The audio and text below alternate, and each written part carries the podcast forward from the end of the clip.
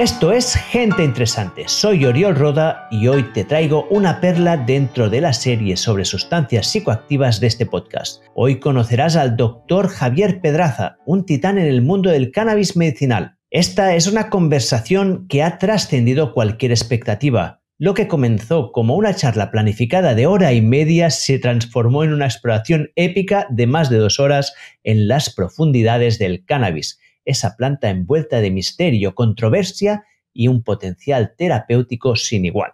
El doctor Javier Pedraza Valiente es licenciado en Medicina y Cirugía por la Universidad de Extremadura y se especializó en medicina familiar y comunitaria. En su juventud no tenía ningún interés por la marihuana, pero un día casi por casualidad descubrió su potencial terapéutico y ese descubrimiento transformó su vida. En 2002 se unió a la Sociedad Española de Investigación sobre el Cannabinoides y posteriormente a la International Association for Cannabinoid Medicine. Ha liderado la sección medicinal de la revista Cáñamo y los gabinetes terapéuticos de asociaciones canábicas regionales y ha ocupado roles significativos en el Observatorio Español de Cannabis Medicinal y actualmente preside la Sociedad Iberoamericana de Medicina Canábica, Buah, vaya currículum, ¿verdad? En esta entrevista Javier nos guía en un viaje alucinante que redefine lo que pensábamos sobre el sistema endocannabinoide, el THC y el CBD y mucho más. ¿Es el cannabis realmente el villano que se ha pintado o estamos ante un umbral de una revolución médica? ¿Cómo afecta su consumo a nuestra memoria, voluntad y sí, incluso a su potencial antitumoral? Y esto es solo el principio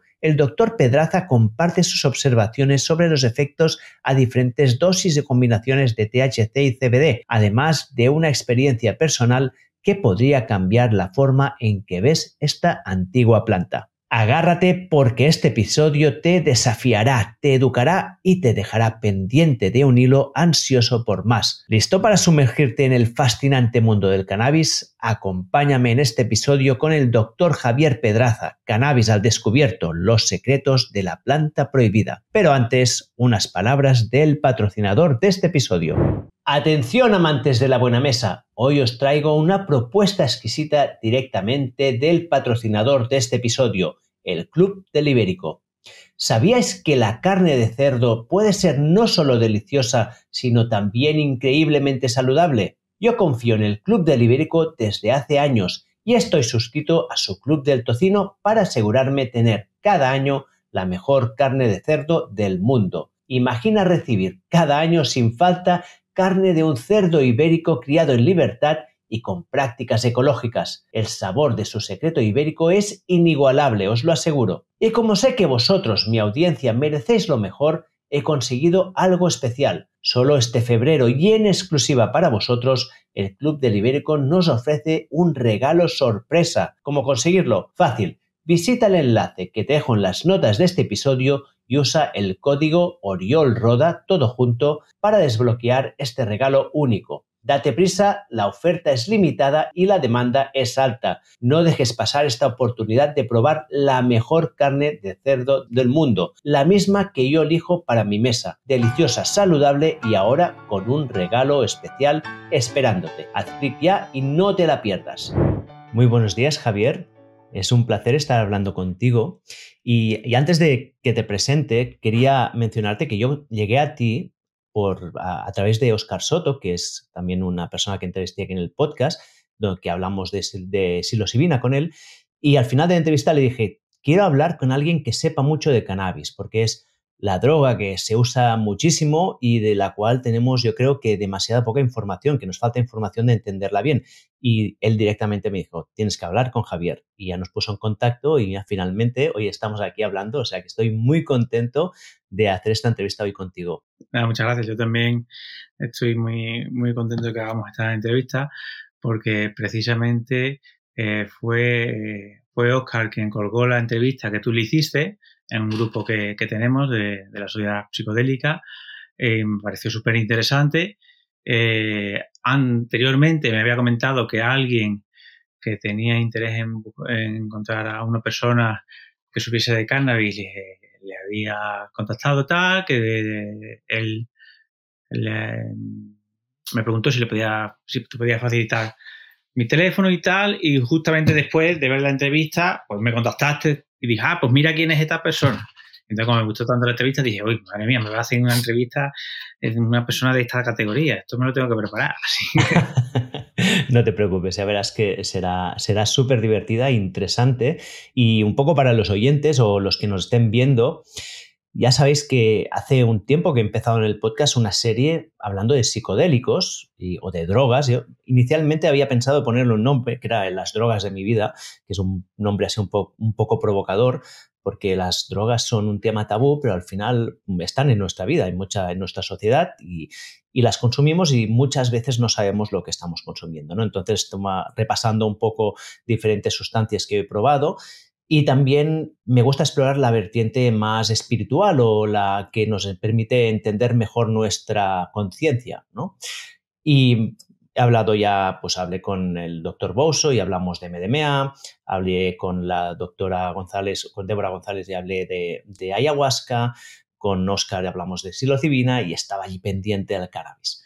Así que si te parece vamos a empezar y como siempre me gustaría empezando que me contaras cómo llegaste al mundo del cannabis, cuáles fueron los, los eventos que te llevaron a este camino de la vida. Todo empezó un día en el que yo fui aquí a un locutorio del lado de mi casa a comprar unas golosinas. Yo en aquella época pues era muy goloso y fui a comprar golosinas. Y echando un vistazo a la revista, de repente veo una revista que tiene una hojita de cannabis, así en el margen. La cojo y era el número 2 de la revista Cáñamo. Es decir, eh, un mes antes acaba de iniciarse la, la venta de la revista. Y decía cannabis medicinal. Yo acá estaba en los inicios de la carrera y tal, y le eché así un vistazo por encima y dije, bueno, me la voy ya a ver qué es lo que dice. Empiezo a leerla y ¿qué empieza a decir? Que se cannabis medicinal, que se quita el dolor, que se quita las náuseas. Y yo diciendo, pero ¿cómo pueden mentirle tanto a la juventud? Estos vendedores de droga que lo que quieren es enganchar a todo el mundo. Esto no puede ser verdad y me puse a investigar. Y al final llegué a la conclusión de que lo que se decía allí era cierto y no solo eso, sino mucho más. Entonces, pues empecé ahí una cosa autodidacta y tal, a leer y hasta aquí.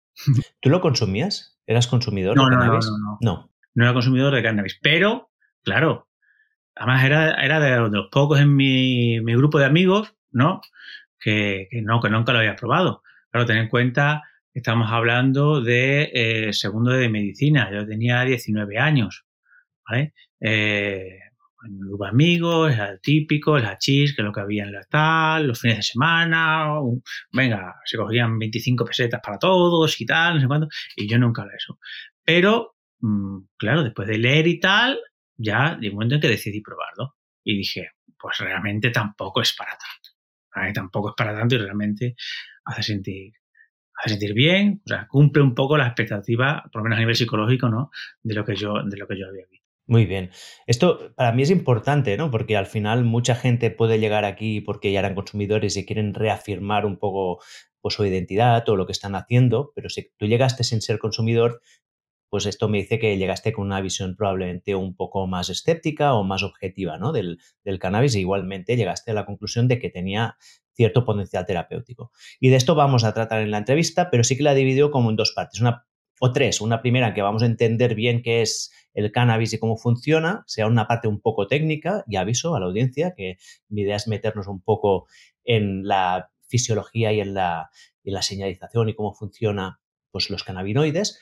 Luego sí que quiero entrar en la parte social y finalmente en la parte terapéutica, ¿vale? Pues si te parece bien, empecemos con esta primera parte, que es la de entender bien el cannabis. Y mi primera pregunta sería, ¿qué es el sistema endocannabinoide? ¿Para qué sirve? ¿Cómo funciona y dónde actúa? Muy bien, pues mira, el sistema endocannabinoide es un sistema muy poco conocido por los médicos, es decir, no se nos da ningún tipo de formación, lo menos en mis años, sobre el sistema endocannabinoide.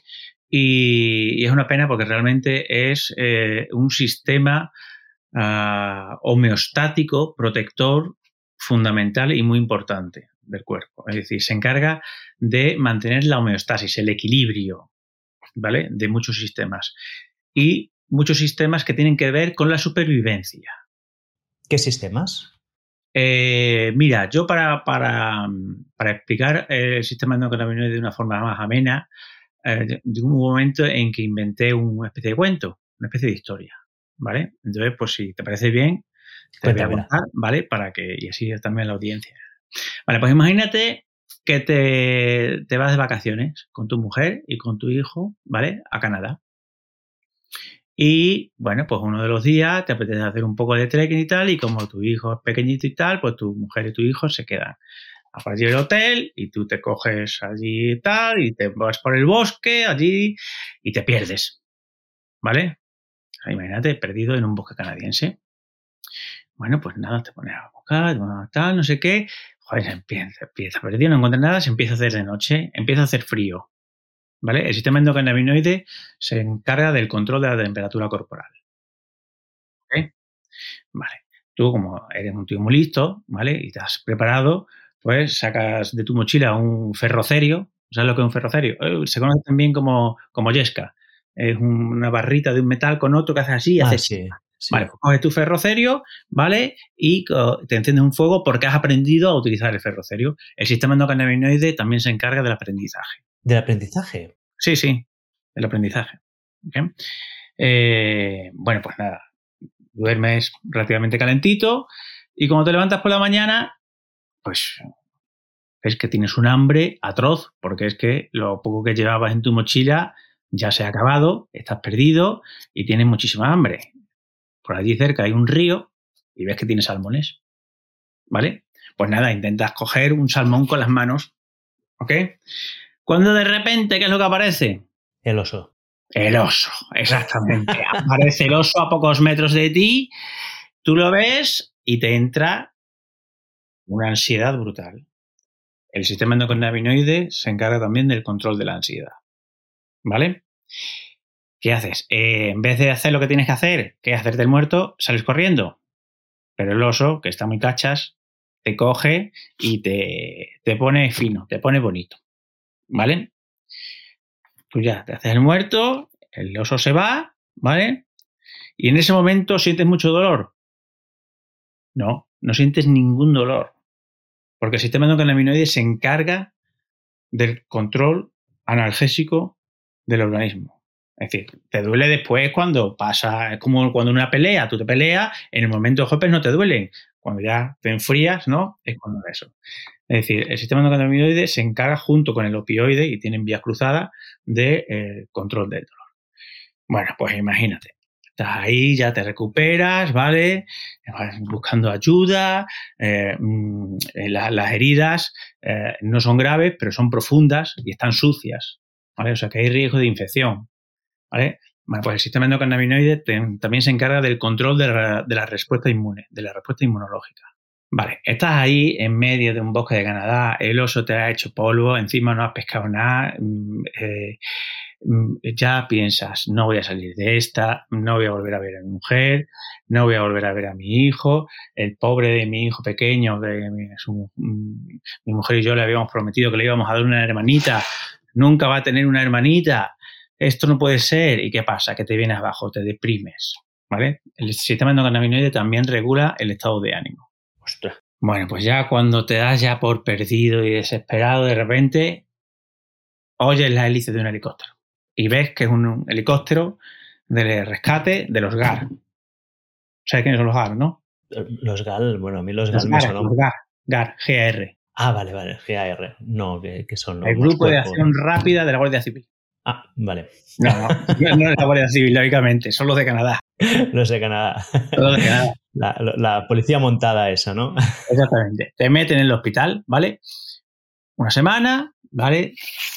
Y durante las primeras noches, ya te meten analgésico, te meten tal. Durante las primeras noches eh, tienes pesadillas horribles con el oso. El oso aparece en todos tus sueños. Pero a partir del cuarto o quinto día, ya el oso no aparece en tus sueños.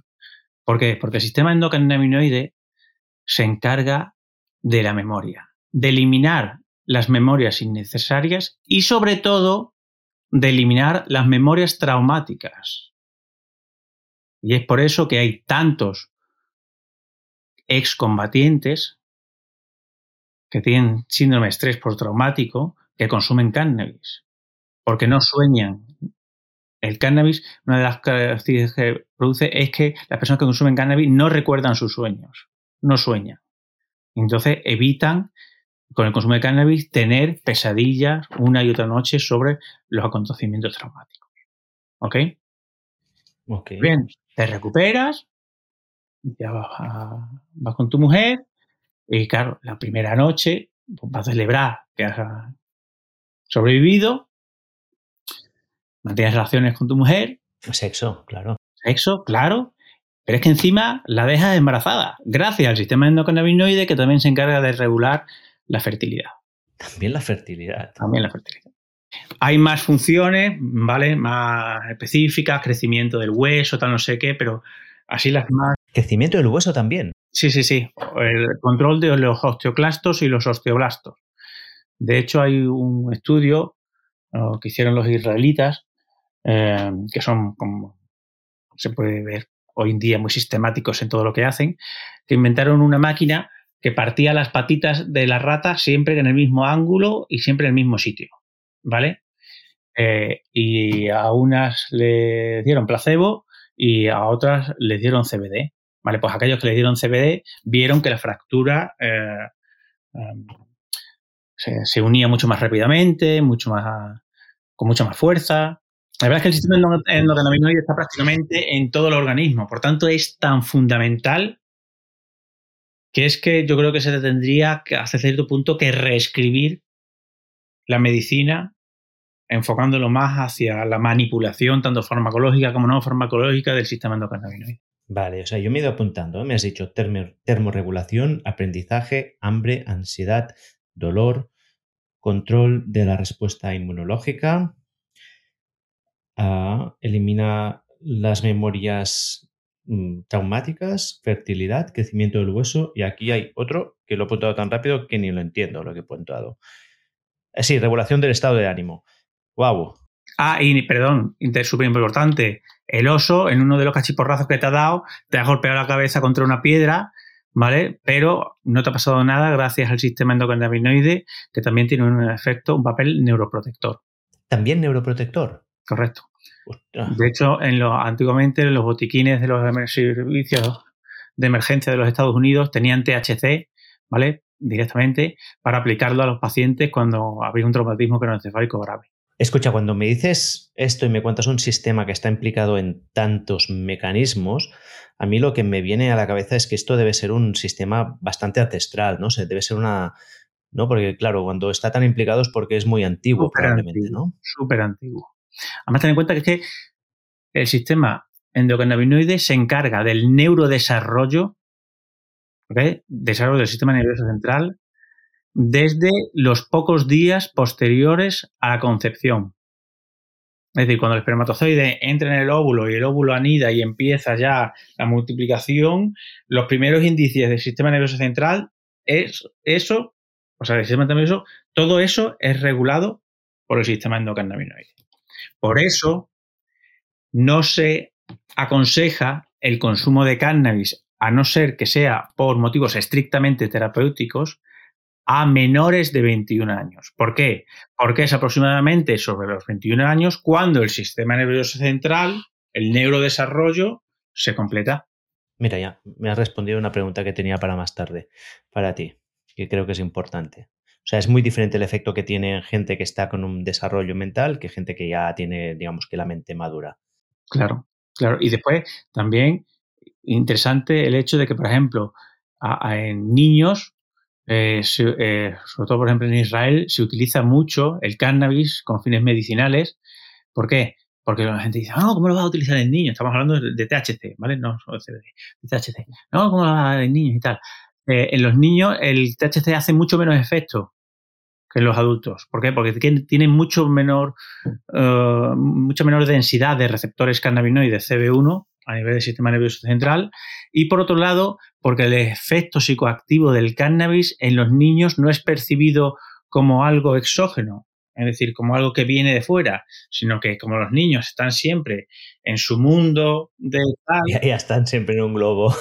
De hecho, por ejemplo, hay, eh, saliendo un poco del cannabis, la ketamina, eh, se empezó a utilizar en humanos, dejó de utilizarse en humanos eh, por sus efectos secundarios de visión de túnel y tal, y pasó a utilizarse pues, en animales, ¿no? actualmente la ketamina. Excepto en niños. En niños se sigue utilizando la ketamina, eh, sobre todo en, intervenciones en traumatología, por ejemplo, en fracturas expuestas, ¿no? Donde no vas a dormir al niño para hacer eso, entonces le dan ketamina, deja de sentir el cuerpo, se lo colocan y el niño no refiere ni que ha alucinado ni que nada, o sea... Bueno, es que, ¿sabes qué? Me pasó, esto nos ha, nos ha sucedido en casa hace, recientemente. Hace dos meses mi hijo pequeño, bueno, el mediano, que tiene seis años, se rompió el brazo en una fractura fea, que o sea, el, los, el, el cubito del radio, los dos están en ángulo lo llevamos a traumatología en San Juan de Deu y les dieron le dieron ketamina para ponerle el hueso a sitio. Y desde entonces que mi hijo dice que quiere más ketamina, que se lo pasó ah, Claro, claro, claro. Pero quiere decir que, en los adultos eh, esos efectos psicoactivos son vistos como algo negativo, como que a los pacientes no les gusta, en cambio los niños lo toman lindamente. Sí, sí, eso lo pasó genial, sí, sí. Qué fuerte. Pues escucha, ¿y cómo puede ser que un solo sistema afecte? Bueno, la, respuesta entiendo que es esto porque es un sistema muy antiguo, pero digamos a, nivel de funcionamiento, ¿cómo, ¿cómo, es el sistema cannabinoide? ¿Dónde se inicia? ¿En qué parte del cerebro? ¿Qué, ¿Cuáles son los componentes principales de este sistema? Vale, pues mira.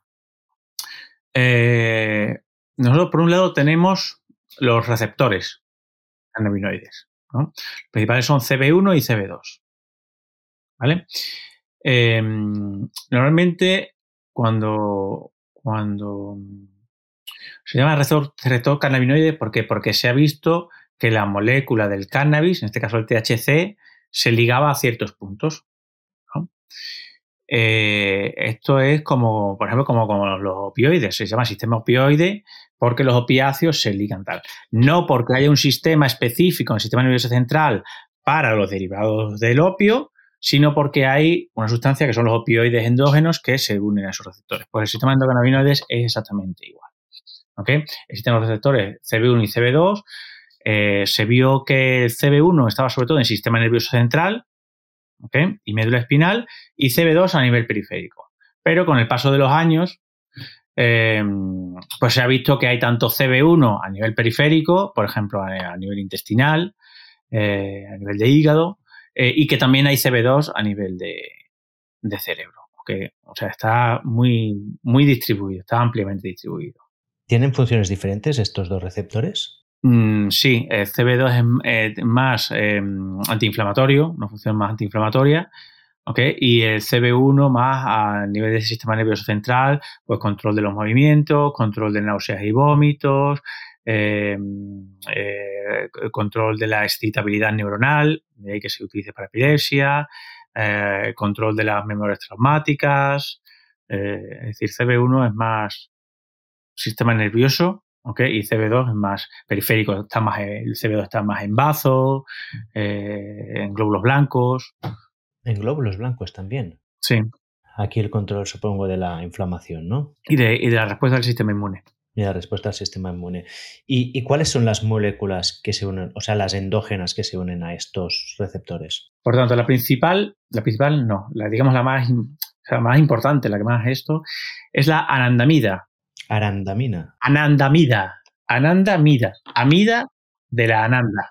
Fue descubierta por el profesor Rafael Meshoblan en la Universidad de, de Jerusalén y que viene del sánscrito ananda, que significa fuente de felicidad. Fuente de felicidad. es decir, sería la amida que produce felicidad. Y se ha visto que el sistema endocannabinoide y que la liberación de anandamida tiene un papel fulcral en la sensación de plenitud y felicidad que tenemos cuando hacemos ejercicio, practicamos sexo, comemos una buena comida, que ha hasta hace unos años se consideraba que era solamente la liberación de opioides endógenos, ¿no? endorfinas y encefalina, pero a día de hoy sabemos que el papel fundamental lo tiene el sistema endocannabinoide con la liberación de anandamida. No, no es una endorfina. No, no, sí, sí, las endorfinas también actúan, también actúan, pero sobre todo la anandamida. Porque tengo que el sistema endocannabinoide y el sistema opioide eh, se cruzan en muchos puntos, están muy ligados. ¿Y dónde se produce esta sustancia? Pues se produce eh, en la célula postsináptica. Tenemos la, la presináptica, la postsináptica y cuando es necesaria se sintetiza, se libera al espacio, actúa en los receptores y después se recoge y se metaboliza y se elimina. Es decir, realmente no existe anandamida almacenada en el cuerpo. No es como otros neurotransmisores que están en, vesículas o en tal. Eh, eh, es curioso, curioso, pero solo se sintetiza en el momento en el que se necesita y después se degrada. Pregunta off topic, off topic ah, ¿Se ha sintetizado exógenamente? ¿Se ha probado? A ver, ¿qué pasa si se le da a alguien anandamida? Eh, lo ignoro. Sé que se ha, sintetizado, es decir, se puede hacer, se puede hacer anandamida sintética, digamos, pero no conozco ningún, estudio que. Vale, ¿y esta se une que a los receptores CB1 predominantemente? Sí, CB1 y CB2, ambas. A los dos, vale. Después tenemos el 2, ag o 2 glicerol, ¿vale? Que es el segundo endocannabinoide más, más potente. Más, más, más, potente no, es más conocido, pero que en el fondo es cientos de veces más abundante en cerebro que la anandamida, curiosamente.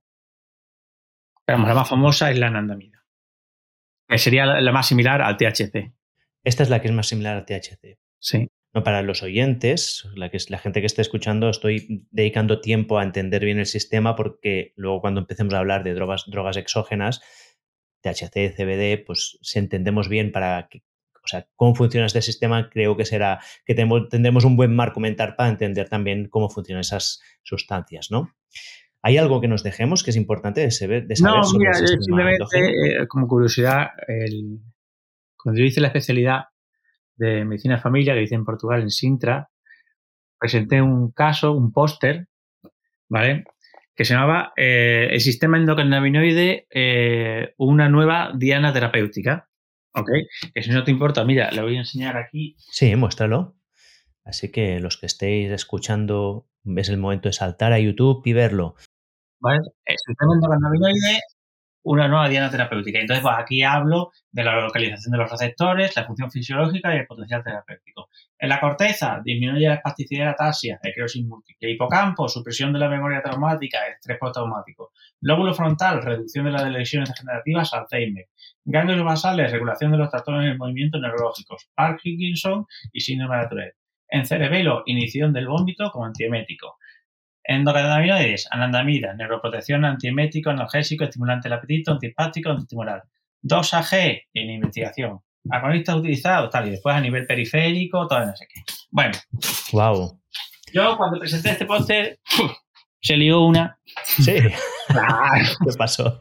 Claro, porque hubo dos o tres personas, o sea, casi todos, todos, como digo, pero ¿qué está diciendo? Encima, claro, como represento los puntos de donde están los receptores con una hojita de cannabis, ya, eso fue el... Eh, eh, hubo dos o tres que me dijeron, oye Javier, pues sí, yo también estoy leyendo algo y tienes razón. Pero allí los profesores es, sí, hombre, claro, ahora esta droga sirve para todo, claro, esto es lo que va a salvar el mundo y no sé qué, no sé cuánto. Y entonces me, lo criticaron, pero fue, fue curioso. Es curioso, ¿eh? porque aquí yo, me metería un poco en la filosofía, pero tiene sentido que una droga ancestral, ¿no? que una cosa que se ha usado durante miles de años, eh, esté, esté actuando sobre un sistema que sea tan, pues, tan pervasivo, ¿no? Porque si fuera una cosa muy anecdótica, pues no tendría este uso tampoco, ¿no? Pero bueno.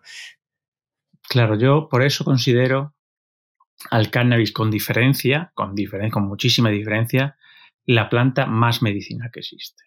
O sea, es un, regalo de los dioses, es un regalo de la naturaleza. Es decir, muchas de las patologías que tenemos hoy en día eh, em, dan síntomas porque el sistema endocannabinoide llega un momento en que se cansa sea, ya no puede producir más anandamida o la anandamida que produce ya tiene los receptores que no ligan bien o mm, y mm, es decir, necesitamos activar ahí no tenemos combustible para el sistema homeostático protector más importante que nos controla el apetito, el sueño, el dolor. de repente la naturaleza nos ofrece una planta que nos ayuda a reactivar este sistema.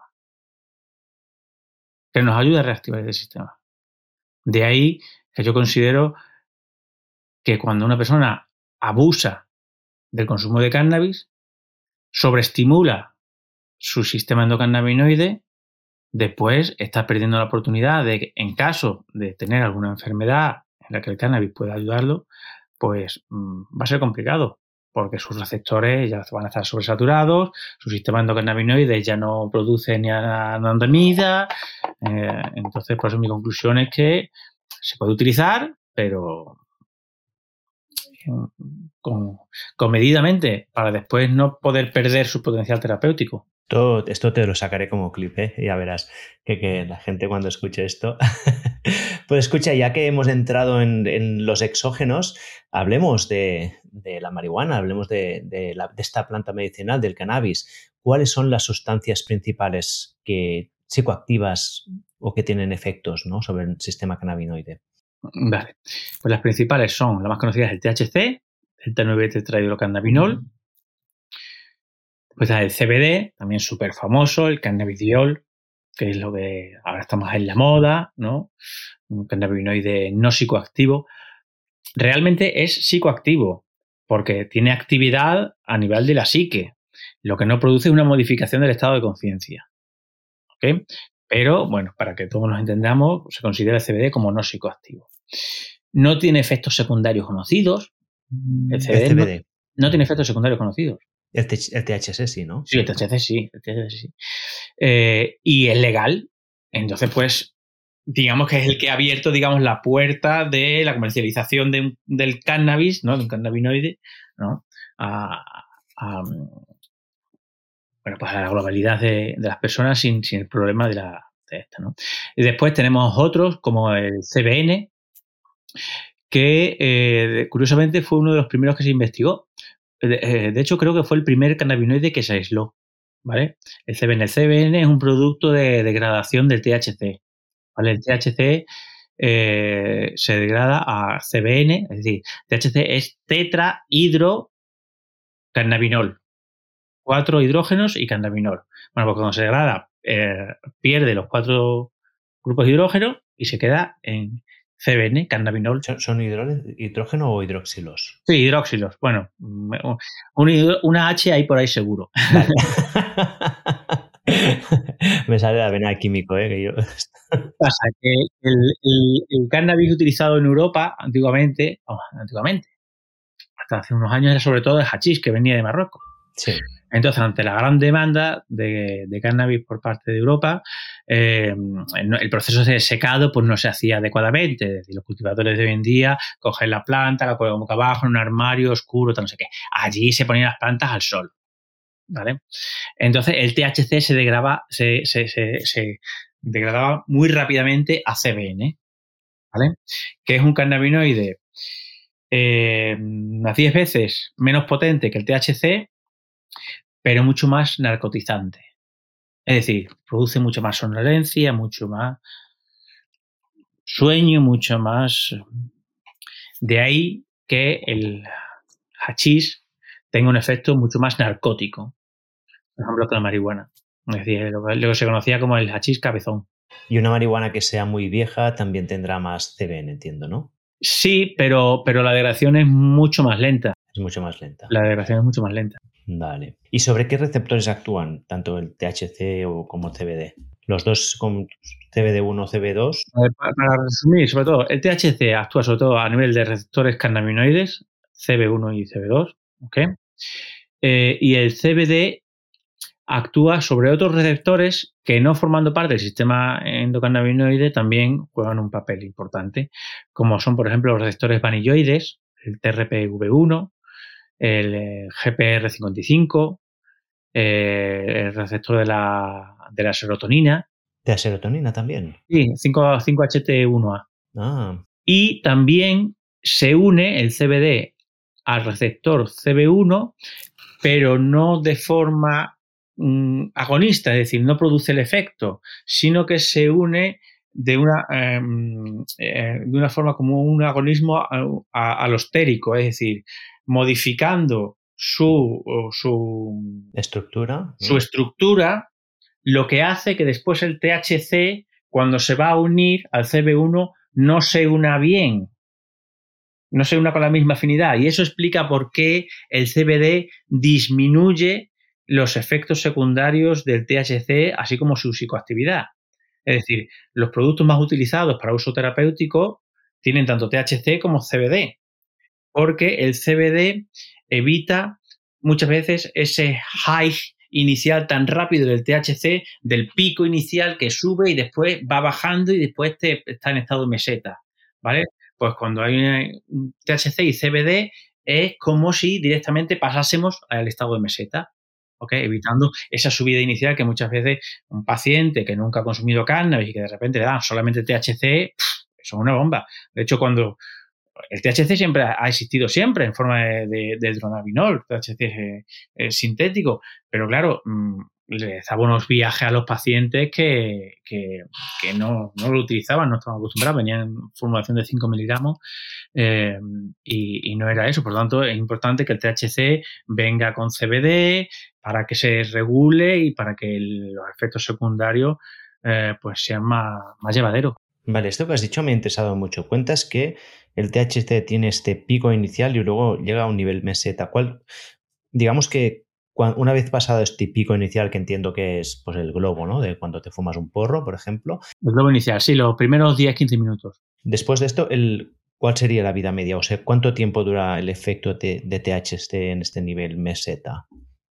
Vale, vía inhalada, pues puede llegar a durar unas 5 horas. ¿Cinco horas? Sí, 5 horas hasta que estás completamente normal. Es decir, si tú te fumas un canuto, ¿vale? de una buena variedad, de esta que te pone tal, sí. tú tres horas después no estás completamente, completamente normal. Estás. Hombre, también, a ver, depende de, la variedad, de la cantidad de, THC, ¿no? Pero yo diría que entre unas 3 y 5 horas. Vale, ostras, interesante. Yo pensaba que tenía un efecto más rápido, ¿eh? Sí, sí, no, el efecto es muy rápido. O sea, el efecto es en cuestión de minutos, ¿vale? Después la bajada también esta no sé qué, y a partir de la hora y media, dos horas, ya vas ahí bajando hasta que... Vale, vale, no, sabía que tenía, o sea, que era tan lenta la bajada. O sea, por ejemplo, vía, vía oral se recomienda su uso cada ocho horas, ¿ok? Que es que, digamos, como hablamos de THC, que es la eso, media, eh, y vía inhalada, pues eso, unas cada dos horas y media, cada tres horas, que es para estar ahí en, Vale. Ah, y eh, depende mucho también del, individuo, lógicamente. ¿Okay? De si es un metabolizador rápido, de si es un metabolizador lento. Sí, hay tipos de metabolizadores también de, cannabis. Sí, sí, sí, claro, claro, claro. ¿Cómo los diferencias? los, ¿Cuáles serían los, los fenotipos clásicos aquí? Ahí me pilla. Eso ya, o sea, no sé exactamente lo, qué fenotipos son metabolizadores lentos o rápidos, pero yo sé que si dos personas de 75 kilos eh, se toman un brownie que lleva exactamente un gramo de White Widow de la misma cepa, ¿ok? Eh, y a las dos horas y media le hacemos análisis de sangre, los niveles de THC no son los mismos. Vale, o sea, a mí de forma así intuitiva me sale que el género tiene un papel importante, ¿no? Al menos en mi experiencia, en general los hombres tienen mayor tolerancia que las mujeres. No sé si es por una cuestión de masa o es por el género en sí mismo. O sea, porque los hombres son más grandes que en general que las mujeres. O sea, es una cuestión de simplemente que somos. No, yo creo que tiene que ver con metabolismo. Yo creo que tiene que ver con el metabolismo, con la con la velocidad en la que el THC se introduce en tejido graso en el hombre. Claro, porque el THC es, liposoluble. Es liposoluble y entonces enseguida pues se acumula en, en tejido graso. Se acumula en tejido graso. Mira, otra cosa interesante. Sí, sí, claro, por eso, por eso, mm, después del último consumo, una persona sigue dando positivo en orina hasta 21 días después. Porque desde el último consumo, aunque no vuelva a introducir THC, si así es un consumidor normal, ¿no? Diario, digamos, se va liberando todo el THC poco a poco de ese tejido graso, de ese hígado, de ese y todo eso se elimina por orina Por eso mm, puedes dar positivo hasta 21 días después. Como media, ¿ok? Después hay. Claro. Ostras, qué interesante. El THC también se acumula en el pelo. ¿En el pelo? Por eso, por mucho que haga mucho deporte y pasen tres meses, si te quitan un cabello, eh, si fumaste hace tres años, lo saben. ¿En serio? Sí, sí. Wow.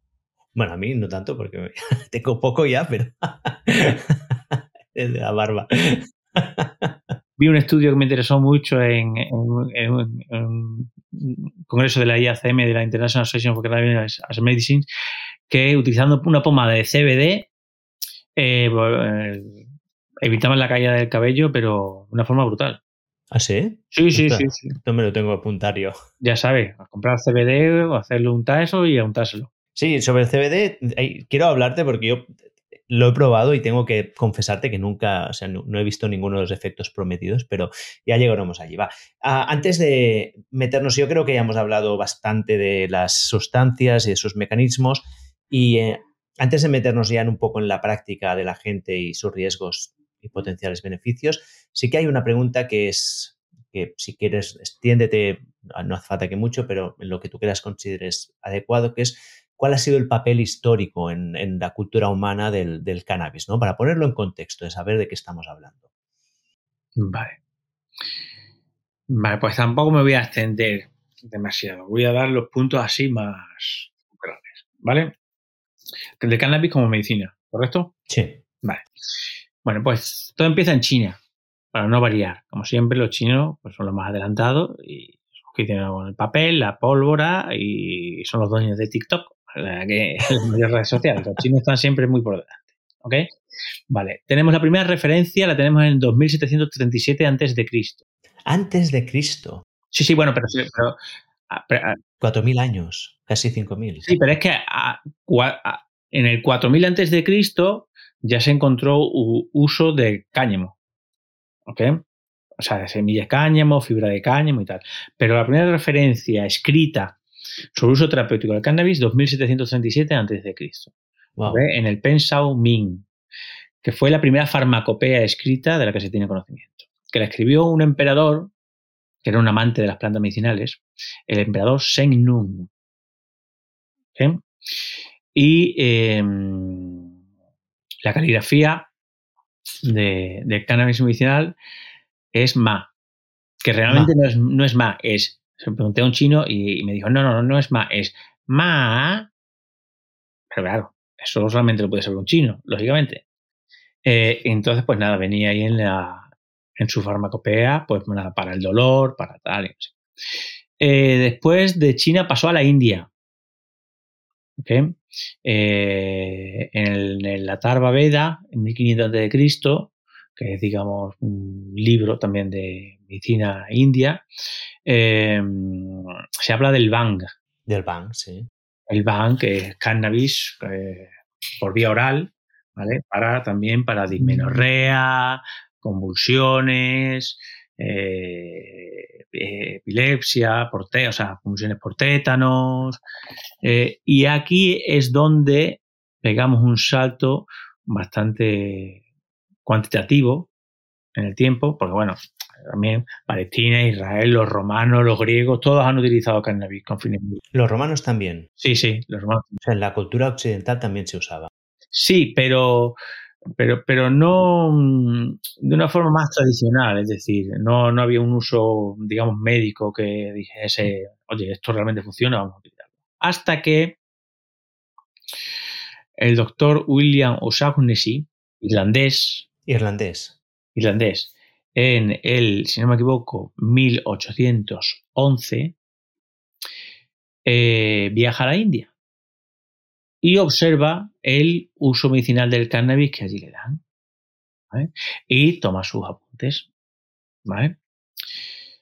Después vuelve, y creo que es en el 1835-36, eh, habla con un amigo suyo, farmacéutico, y preparan el primer extracto comercial de cannabis.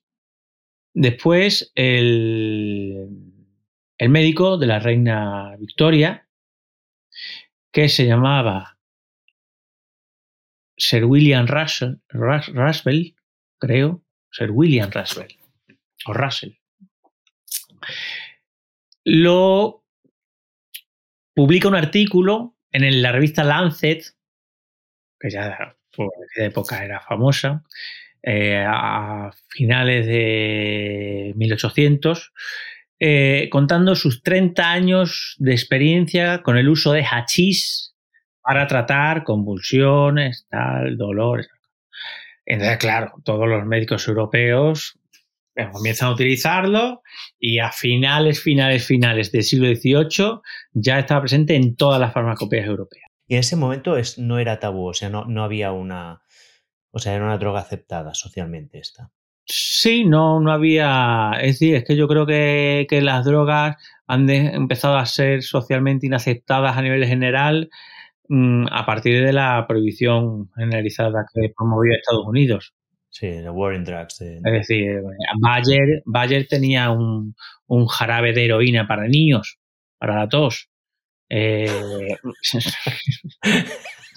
a ver, si buscas ahí en Google eh, eh, jarabe heroína tos, aparece ahí la foto de los niños ahí, una cucharada cada Dame más, dame más. Claro, exactamente. Encima eran de venta libre, o sea que no, no, se, no, había, no se veía ahí un problema, digamos, ¿no? Yo creo que con la única droga con la que se ha visto así un problema importante es la droga dura más peligrosa que existe, por lo menos para mí, que es el alcohol, ¿no? El alcohol. El alcohol siempre, siempre ha dado problemas. O sea, que al final los musulmanes y el Corán no están tan desorientados cuando, cuando, cuando la prohíben. Sí, sí. Bueno, total, que al final de, eso, de, del siglo XIX, ya había compañías farmacéuticas, estaba Lilly, estaba Park Davidson, eh, todos con sus botecitos, con sus mm, productos a base de cannabis, unos con cannabis indica más cloroformo, otro con solo quental.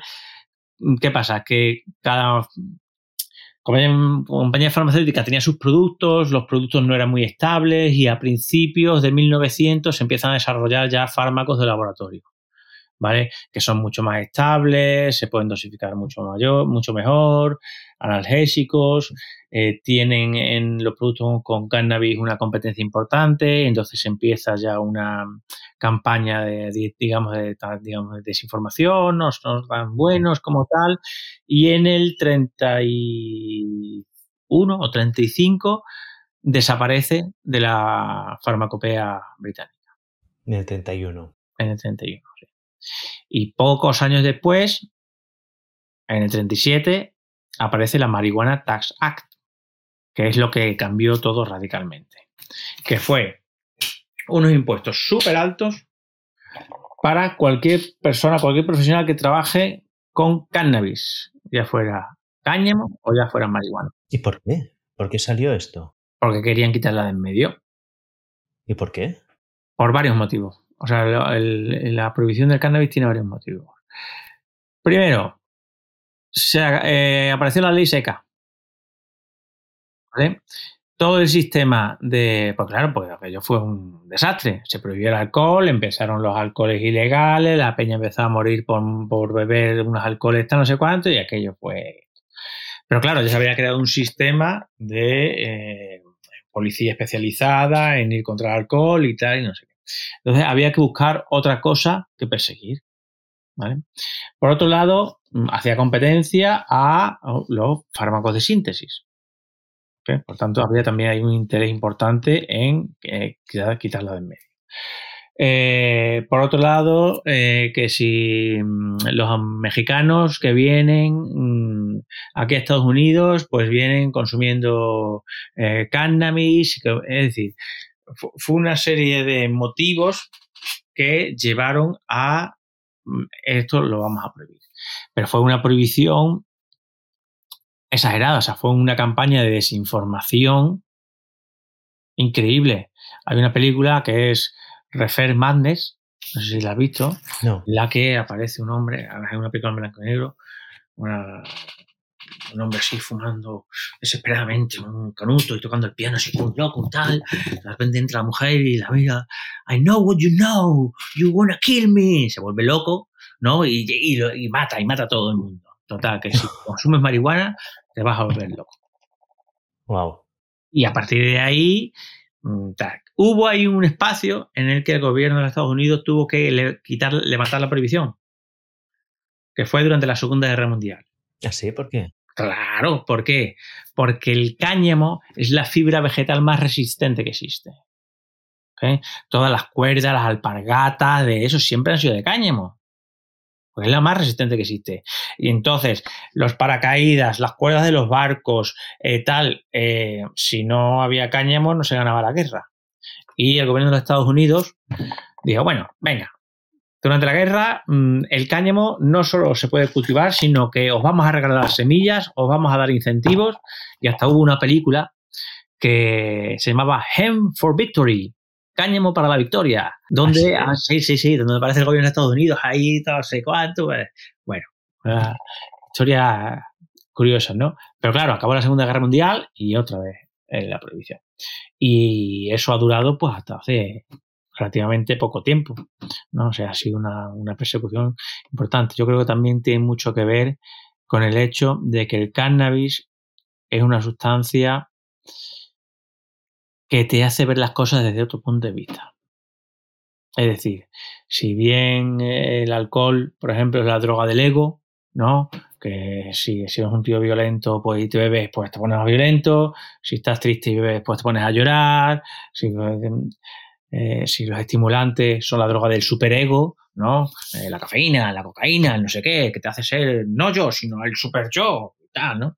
Eh, el cannabis ya pasa a otro nivel. Es decir, te, te pone high, te pone como flotando, te pone como un poco como fuera de ti, ¿no? Como que consigues ver las cosas desde otro punto de vista y te das cuenta que a lo mejor la sociedad pues no tendría por qué ser así, ¿no? Un poco lo que pensaban los hippies, de peace and love. Y eso es muy peligroso, porque no hay nada más peligroso que un grupo de personas que dice que todo con paz y amor se resuelve y que tú le mandas al ejército y los tíos encima meten flores en los cañones De, los soldados.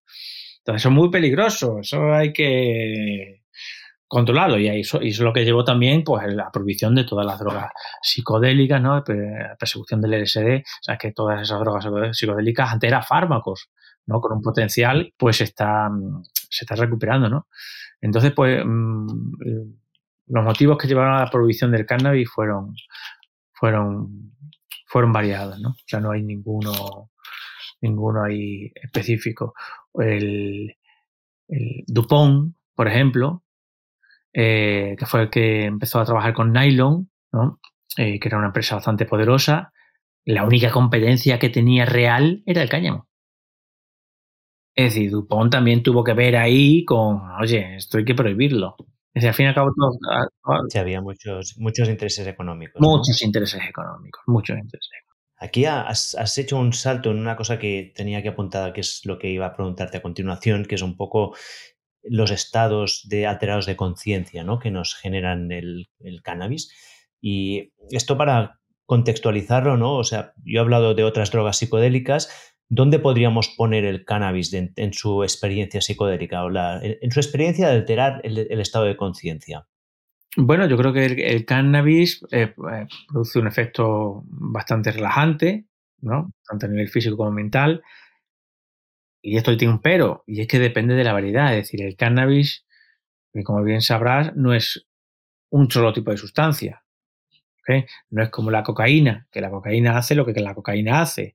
O, como la heroína, que la heroína hace lo que la heroína hace. El cannabis, dependiendo uh, de la variedad, de la especie, puede producir efectos desde muy narcotizantes, de consumir y te pones a dormir, hasta muy euforizantes. Una sativa pura eh, es como si tuvieras bebido cuatro cafés y como te descuides como si tuvieras tomado ácido. Es decir, tenemos en una misma sustancia que es el cannabis eh, eh, un auténtico leque, un auténtico libro donde poder elegir si lo que queremos es un efecto más narcotizante o más estimulante o una variedad híbrida que tenga un poquito, un poquito de, de cada, ¿no? se ha utilizado mucho para, bueno, pues para entrar en contacto con, Dios, ¿no? En la India. Para entrar en contacto con Dios, sí. Sí, en la India Claro, el bank, es verdad. Sí, sí, y, no recuerdo el nombre de, estos señores que van con la cara pintada de blanco, un, el pelo así, con unas rajas todo turbante y que van con el chilo así. Te, cuento, te cuento una anécdota. Este, esta la tengo grabada en mi memoria. Yo cuando tenía 21 años me fui de viaje a la India, medio año, a hacer un viaje iniciático. Y recuerdo que me fui a una ciudad que era una ciudad en ruinas, ahora no me acuerdo cómo se llama. Y estaba allí un día, pues, un chico que conocí me dijo, ah, me voy a ver un sadhu de estos que está viviendo, que, vive en, el medio del desierto, en una cueva, y nos fuimos, él y yo, andando, además fue una experiencia como casi una aventura, porque nos fuimos a media tarde, se hizo de noche, tuvimos que cruzar un río con unas balsas así, bueno, que casi... No apareció ningún oso, ¿no? no apareció ningún oso, andamos no sé cuánto rato, llegamos a la cueva y nos encontramos al sadhu este, y este sadhu me dio un, bank y, bueno, no, caí muerto, o sea, me tomé un, un, un, o sea, inhalé eso, perdí el conocimiento, me desperté el día siguiente al mediodía con un dolor de cabeza terrible. Para volver hasta donde había dormido me perdí por medio del desierto, estuve horas dando vueltas, yo aún medio colocado. Yo creo que había algo más allí que marihuana, sinceramente, pero la verdad es que tuve una experiencia muy mística, no, un poco así, psicodélica mucho, esto sí. Bueno, y tiene, también a, la cultura Rastafari. Los Rastafaris. Sí. la cultura Rastafari utiliza el carne para, entrar en contacto con, con sus deidades, ¿no? De Etiopía, Etiopía, ¿no? Wow, qué interesante. entonces tú sí que la consideras una droga psicoactiva, o sea, psicodélica, o la tenemos que distinguir entre que sea. a ver, yo la no, la considero una, una, droga psicodélica, digamos, estándar, ¿no? Porque no cada vez que consumes entras en un estado psicodélico, pero dependiendo del producto utilizado, de la vía utilizada y sobre todo de la dosis utilizada, puede llegar a ser un psicodélico muy potente. Y yo considero el cannabis un psicodélico ideal para tener un viaje de pequeña muerte. De pequeña muerte, a ver, cuéntame más. Un viaje de pequeña muerte es cuando tú piensas que te vas a morir o te vas a volver loco o eh, es lo que se conoce como, como una psicosis cannábica autolimitada. Es decir, cuando tú tienes una sobredosificación de cannabis, ya sea por vía inhalada o como suele pasar por vía oral, ¿no? que hay una absorción más errática y entonces pues te tomas un esto que piensas que eh, no sé qué, a los 15 minutos, a los 20 minutos te hace efecto, te ha gustado, te ha gustado guay, qué bien, oye, esto de comer cannabis es guay, y a la semana siguiente vas a otra fiesta donde también hay unos ositos, pero estás con el estómago lleno, la preparación de los ositos es diferente y te lo has comido y a los 40 minutos no te ha hecho nada, entonces ¿qué es lo que haces? Te comes otro, ¿sabes? Pero después, cuando te junta todo, bimma, te pega que hay una billarda, ¿sabes qué? Taquicardia, uh, uh, pensamientos extraños, ansiedad, eh, me están mirando, eh, paranoia. Y si eso no se controla y no se tranquiliza a la persona, eso puede llevar a lo que se conoce como una psicosis modelo cannábica autolimitada, una psicosis cannábica autolimitada, que se conoce con ese nombre porque es una psicosis cannábica porque es producida por el cannabis y autolimitada ¿por? Porque aunque lo pasas muy mal, cuando te consigues dormir, cuando te levantas la mañana siguiente, se te ha pasado. ¿Ok? Excepto, y ahí entraríamos en, otro tema, si esa persona tiene una predisposición personal para sufrir una esquizofrenia. Entonces, en ese caso, esa primera psicosis cannábica autolimitada lo que hace es espoletar, es decir, abrir la puerta de, la, de esa esquizofrenia que existe. mira, yo recuerdo una vez, eh, bueno... Yo conozco un caso de un chico que le pasó esto. Eh, yo recuerdo, recuerdo, recuerdo, bueno, un caso personal, yo, me acuerdo cuando empecé a estudiar cannabis, decidí probarlo. Ah, y entonces pues era consumidor de cannabis. ¿eh? he sido durante muchos años consumidor de cannabis. Además, mm, consumía cantidades importantes, me metí en el cultivo, es decir, me metí en el tema del cannabis a piñón. ¿Vale? Y durante la facultad y tal, no sé qué, no sé cuánto, hasta que un día yo venía de la biblioteca de, estudiar, ah, ya me había fumado un par de canutitos y tal, no sé qué, y siempre el último me lo echaba con mi amigo Ricardo, aquí en Los Cañones, en un par de calles al lado aquí de mi casa y tal. Y me acuerdo que esa noche me dijo, mira Javi, Javi, prueba esto, que esto es una variedad nueva que ha salido, ah, que ha llegado aquí hace poco, las semillas y tal. Era, eh, se llama Super Silver Haze. No sé si has oído hablar. Me suena. Pero es la sativa más sativa que revolucionó el mundo de las sativas. O sea, que yo era, claro, ah, otra, y de repente empiezo a notar esto y digo, bueno, Ricardo, venga, nos vemos mañana, ¿eh? Mira, camino de casa, veo que eso empieza a subir, a subir, a subir, a subir, a subir, un ataque cardio, una de eso, y digo, madre, ¿pero qué es esto? Y yo llego a mi casa, era mi padre ya acostado, ¿no? Y digo, ¿qué voy a hacer? Bueno, pues bueno, me voy, a, me voy a dar un baño, a ver si se me pasa. Claro, me metí ahí en la bañera, tal, no sé cuánto. Nada, cuando me llegó una cuarta de agua para el grifo, yo pensaba que me iba a ahogar. Ahí, madre mía, esto qué, Javier, te vas a volver loco, te vas a morir. Y en la cama dando vueltas. Horrible, o sea, yo no conozco un peor mal viaje, un peor bad trip que el producido por cannabis. Y te lo digo porque... ¿Y por qué, y por qué decías que esto es, puede ser una experiencia interesante? ¿En qué sentido? De, pequeña muerte. Hombre, es interesante porque una vez que se te pasa, ya eh, has renacido. Es decir, cuando tú tienes un problema así y un cannabis o un psicodélico eh, hace que lo veas así, ¿vale? Cuando se te pasa el efecto, tu problema ya no se queda así, se queda así. Porque como lo has visto todo tan exagerado, ¿ok? Entonces es como un renacer, es, un, es un viaje de pequeña muerte. Estás dudando si te vas a morir o te vas a volver loco y no sabes si vas a morirte o volverte loco. Yo, lógicamente, después de esa experiencia, eh, dejé de consumir cannabis. ¿okay? Puntualmente, cosas muy especiales, variedades muy no sé qué, cuando estuve en Colombia, un tata, no sé qué, pero siempre con muchísima moderación, es decir, le cogí un respeto. yo pienso que el problema aquí es que cuando una persona banaliza el consumo de cannabis, ¿ok? Y lo toma como el que toma mm, Coca-Cola todos los días y le pierde el respeto, ¿no? Pues la planta llega un momento en que se enfada contigo. Y te dice, ah, sí, pues mira, hasta ahora te he enseñado lo mejor del cannabis, pero a partir de ahora vas a empezar a ver lo peor que puedo hacer. El lado oscuro. Exactamente. Así que o te pega una sobredosificación o en muchos casos hay, hay, hay personas que son consumidoras y de repente dejan de consumir. ¿Por qué? Porque el cannabis ya no le sienta bien. ¿no? Uno conoce mucha gente que de repente deja de consumir, de repente ya no le sienta bien, ya, ya le da paranoia y ya le da tal, no sé qué. Claro, le has perdido el respeto, estás todo el día allí como si fuera un chicle, cuando es una cosa que te abre puertas que tienes que tenerle respeto, le pierdes el respeto, pues pumba.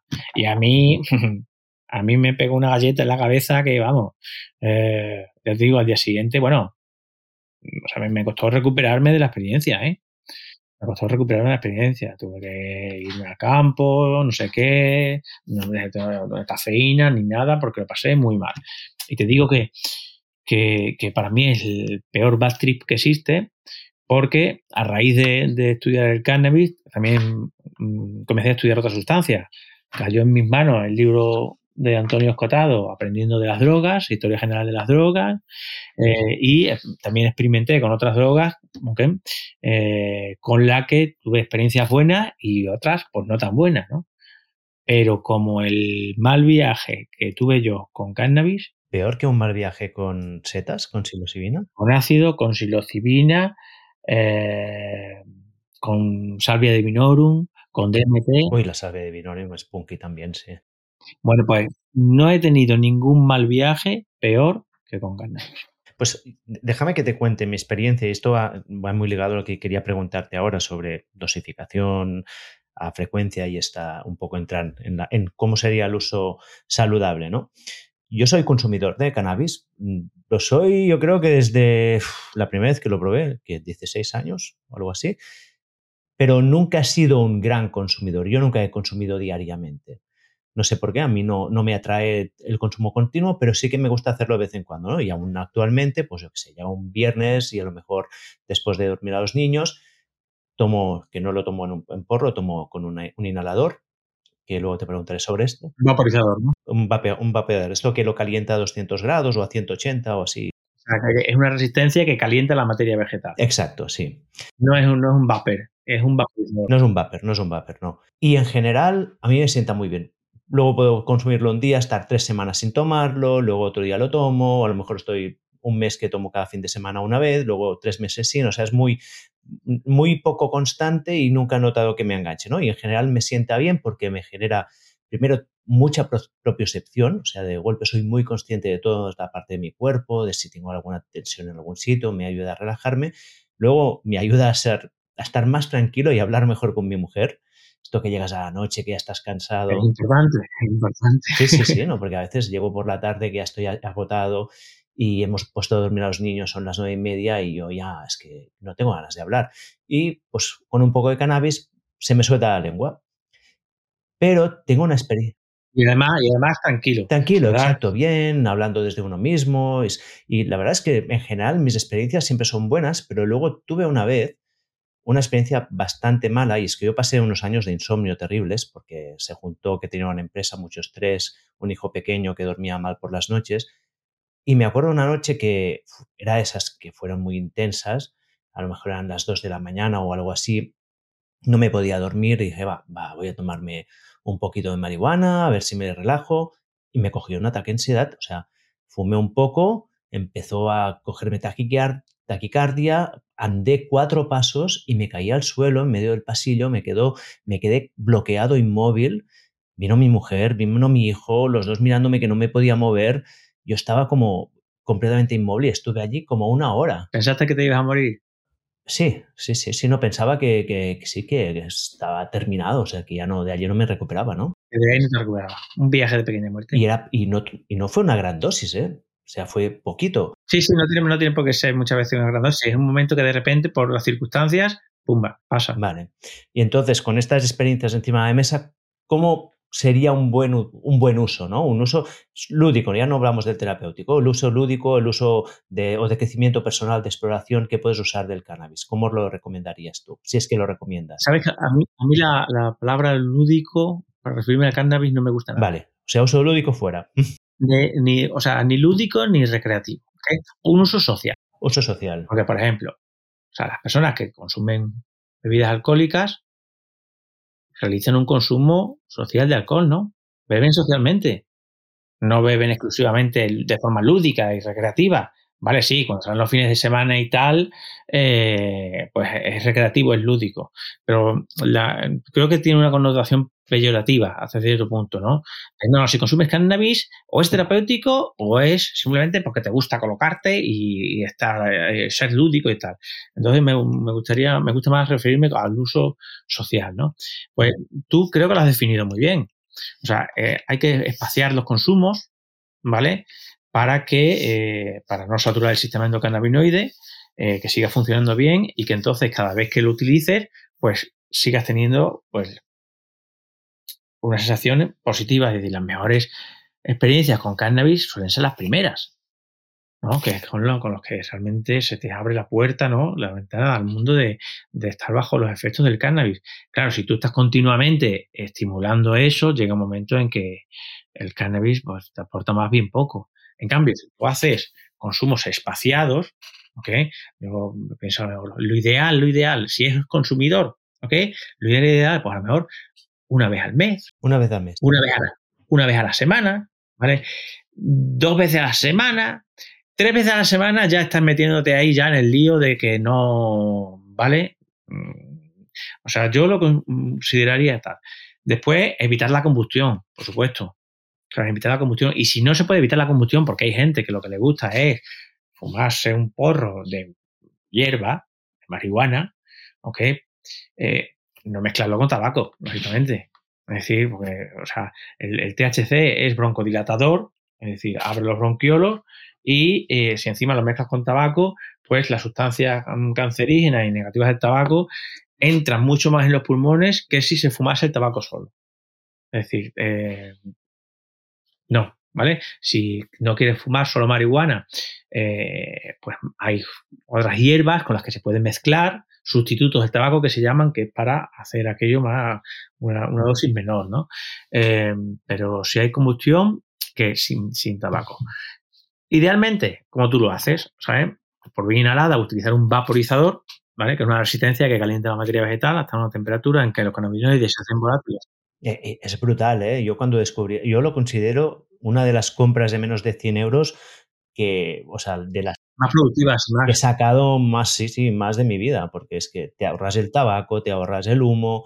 Además, entra, entran todos los cannabinoides, entran todos los terpenoides, entran todos. O sea, mm, es lo ideal.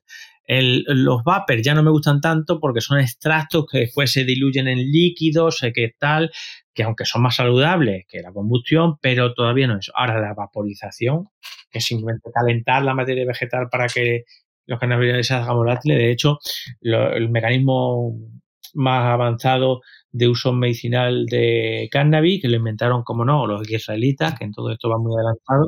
Los, los israelitas son los reyes, ¿eh?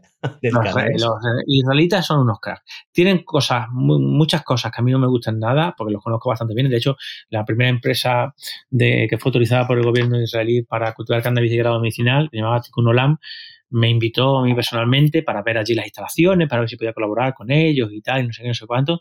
Y, la verdad es que mm, está muy adelantado. Está muy adelantado. Tiene allí el profesor Rafael Mechoulan, que fue el que descubrió el THC, que fue el que tal, o sea.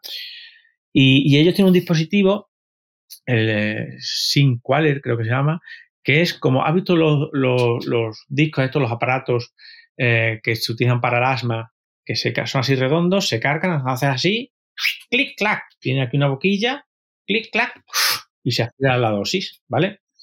Pues esto lo que tiene son eh, imagínate una, una, SIM de un móvil, ¿vale? Eh, cuando se hicieron más pequeña, había, estaban los adaptadores, ¿no? Para que la pequeña la pudieras poner en el adaptador, por si tu móvil era un poco antiguo, para poder meterlo. Bueno, pues entonces, imagínate ese adaptador, solo lo que es el adaptador, con una dosis exacta de cannabis prensado, ¿vale? Y un montón de, esas, de esos adaptadores colocados en círculo, ¿vale? Para que el aparato vaya, tú con el móvil controlas la temperatura a la que vas a vaporizar y tal, no sé qué, y entonces puedes hacer un cálculo y después simplemente le metes otro cartucho con otro montón de microsinks de veneno. Bueno, pues eso lo inventaron los israelitas hace 10 años. Allí sabes exactamente lo que te tomas. Yo creo que, que, no sé si ya, pero no le falta mucho para que sea aprobado como dispositivo médico por la, por la FDA. Wow. Y escucha, ¿cuál es la temperatura óptima para vaporizar o para, sí, sí, para que vaporizarlo, el máximo de, de cannabinoides y de sustancias activas beneficiosas? Vale, pues depende, depende de lo que, del producto que tengas. ¿Vale? Pero es lo mismo que tengas un producto que tenga solo THC a otro que tenga THC y CBD. A ver, dígame los dos casos. Porque el, el THC se vaporiza antes que el CBD. ¿Vale? A partir de 150, ok, el THC ya se va. Y el CBD no, el CBD necesita necesitas por ahí 190, más o menos. Vale. ¿Eh? Yo sé esto muy bien, ¿por qué? Porque cuando todavía no había CBD en el mercado, eh, yo ya tenía mis pacientes, ¿no? Y entonces pues yo ya me buscaba la vida para conseguir productos y tal. había una variedad en el mercado que se llamaba Carnatonic. No sé si has oído hablar. La Carnatonic. Carnatonic fue la primera variedad de cannabis con ratio 1-1. La misma cantidad de THC que de CBD. ¿Vale? Eh, entonces, pues yo me, eh, puse en contacto con un amigo mío de, Barcelona que, bueno, que inventó la Carnatonic, ¿vale? Eh, se llama Jaime, le di un saludo desde aquí, y le dije, oye, envíame ¿Qué pasa? Yo tenía un, niño, un paciente que tenía epilepsia farmacoresistente. Y yo sabía que eh, lo que funcionaba allí en Estados Unidos eran productos que tuvieran mucho más CBD que THC. Claro, yo no tenía acceso en aquel momento a CBD, ni siquiera se conseguía cáñamo para hacer las extracciones. ¿no? Entonces, ¿qué es lo que hacía? Cogía la Ganatonic y en un espacio que yo tenía, que era tipo una asociación, una librería ecológica con una trastienda donde hacíamos nuestra experiencia con cannabis y tal, cogía un vaporizador y ponía a todos mis amigos a vaporizar a 170, 180, la Canatonic. ¿Qué pasa? Que se fumaba el THC, pero el CBD no se vaporizaba. Ah, Y después sacaba la hierba, y se lo dabas al niño. no, y de ahí hacía un extracto, Ah, hacías un extracto. Vale. hacía un extracto, tal no sé qué, lo diluía, tal no sé qué, y se, oye, una maravilla, funcionó. Wow, El padre me dijo, pero ¿qué me has dado? wow. ¿Qué pasa? Que esto es como todo. Después la, el- la canatonis que llega ya no es la misma, hay problemas no sé qué. eh, mi padre que me dice, oye, que estos paquetes que te llegan de Barcelona huelen un poco raro. Eh, Javier, acuérdate un poco. Acuérdate un poco, menos mal que mi padre es médico y ¿sabes? mi padre y mi madre han tenido mucha paciencia conmigo, porque vamos. Eh, pero, pero eso, eh, sobre todo eso, a 100, 170 para THC, eh, porque si no después está como muy tostada, ¿no? Como que se quema, como que ya la, la primera vez sepan bien, pero la segunda ya, ya más. Y si quieres CBD, pues, pues a partir de 200. 200 grados. Yo tengo que decir que la pongo a 200 grados y es donde normalmente a mí me sienta mejor. Lo había probado a menos temperatura y no sé por qué al final siempre terminaba a 200 grados. Ya- Sí, te costaba más entrar, ¿no? En el punto de que si, de que, de como cuando lo ponías a 200 a lo mejor, ¿no? Bueno, no sé, además sí, yo, yo consumo cantidades muy pequeñas, pero sí, muy, muy pequeñas porque solo quiero pues, un estado muy ligero ¿no? de, de, de esta sensación. Entonces, no sé, cuando lo ponía a menos temperatura me quedaba como, no noto nada. Claro, Claro. claro, con 200 va todo el tiro. Va, escucha, hemos hecho un repaso aquí al, uso, al uso social y, y de exploración personal del, del cannabis, que está muy bien, pero sí que hay algunas cosas que creo que son interesantes de mencionar, que serían los riesgos que tiene, ¿no? Habíamos mencionado uno que es el de que puedes encadenar un brote psicótico. Una pregunta, ¿una persona que tenga predisposición podría no llegar a desencadenar ese brote psicótico o inevitablemente pasará y el cannabis es uno de los eventos que hace que pase. Bien, o sea, si, lleg- si llegamos a, a una intoxicación alta, el, el brote psicótico va a aparecer siempre. O sea, es lo que tiene un nombre definido. Es la psicosis canábica autolimitada. Y es un cuadro psicótico. Y, bueno, y como he dicho antes, es autolimitada. Es decir, una vez que pasa el efecto del cannabis y una persona se descansa, cuando se levanta, ya está bien. Pero si existe una predisposición familiar, personal, para desencadenar otra psicosis, sobre todo esquizofrenia, el cannabis es la droga que con mayor incidencia, o sea, con mayor frecuencia y que tiene todas las papeletas para hacer aflorar esta, esta esquizofrenia latente. Aunque luego es muy curioso, porque, claro, lo- los psiquiatras lo que, lo, lo que ven son los casos de esquizofrenia que llegan desencadenadas por, bueno, por, por consumir cannabis, ¿no? Y que no suele ser la primera vez que se consume cannabis. Es decir, la primera vez que hubo un porro, pues esquizofrenia. No, suelen ser consumidores tal que de repente, pues por A le da un poco como lo que a ti te he dado, ¿no? Te dio, pero más exagerado, y a partir de ahí ya en la, la psicosis no desaparece, es decir, se le ha desencadenado la esquizofrenia, ¿no? Eh, pero, por ejemplo, en países donde el consumo de cannabis es algo normal, no vemos ma- mayor incidencia de esquizofrenia. Es decir, no hay mayor incidencia de esquizofrenia en Holanda. No hay mayor incidencia de esquizofrenia en Marruecos. Vale. Es decir, los factores sociales que rodean al consumo son muy importantes, ¿no? No es lo mismo consumir cannabis junto a un, un, cabrero allí en, los montes de Marruecos, súper a gusto, no sé qué, que consumirlo en una esquina donde acaba de pasar la policía, donde tal, donde voy a llegar con los ojos rojos y mis padres me van a ver, donde si, si llego al hospital pues no puedo decir tal, es decir, los factores sociales que consumen, que, que rodean al consumo también son muy, muy importantes para, para ver todos estos factores, ¿no? Y más interesante de todo es que si tú le preguntas a un psiquiatra qué proporción de sus pacientes eh, esquizofrénicos consumen cannabis, pues te dirá que un número importante. Más, más que la población general.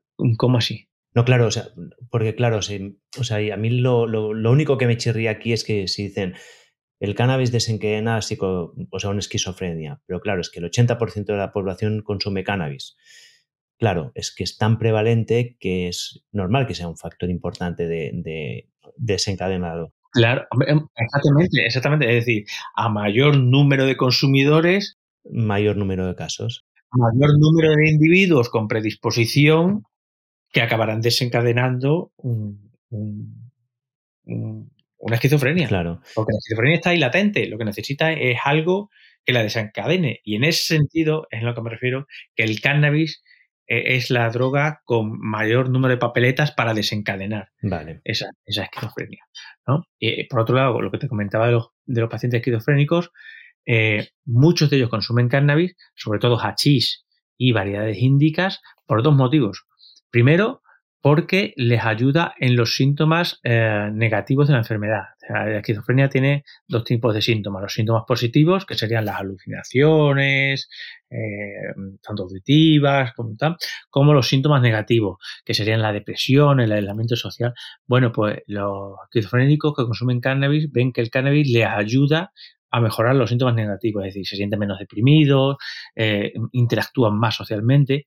Y por otro lado, porque reduce los efectos secundarios de los fármacos antipsicóticos, como los movimientos anormales, la bradicinesia. Entonces, pues, claro, el papel del cannabis y la esquizofrenia es complejo. Tiene, es complejo, complejo. Por no, hablar, por no hablar del uso de CBD como antipsicótico, porque se ha visto que el CBD es un antipsicótico eh, bastante, bastante potente.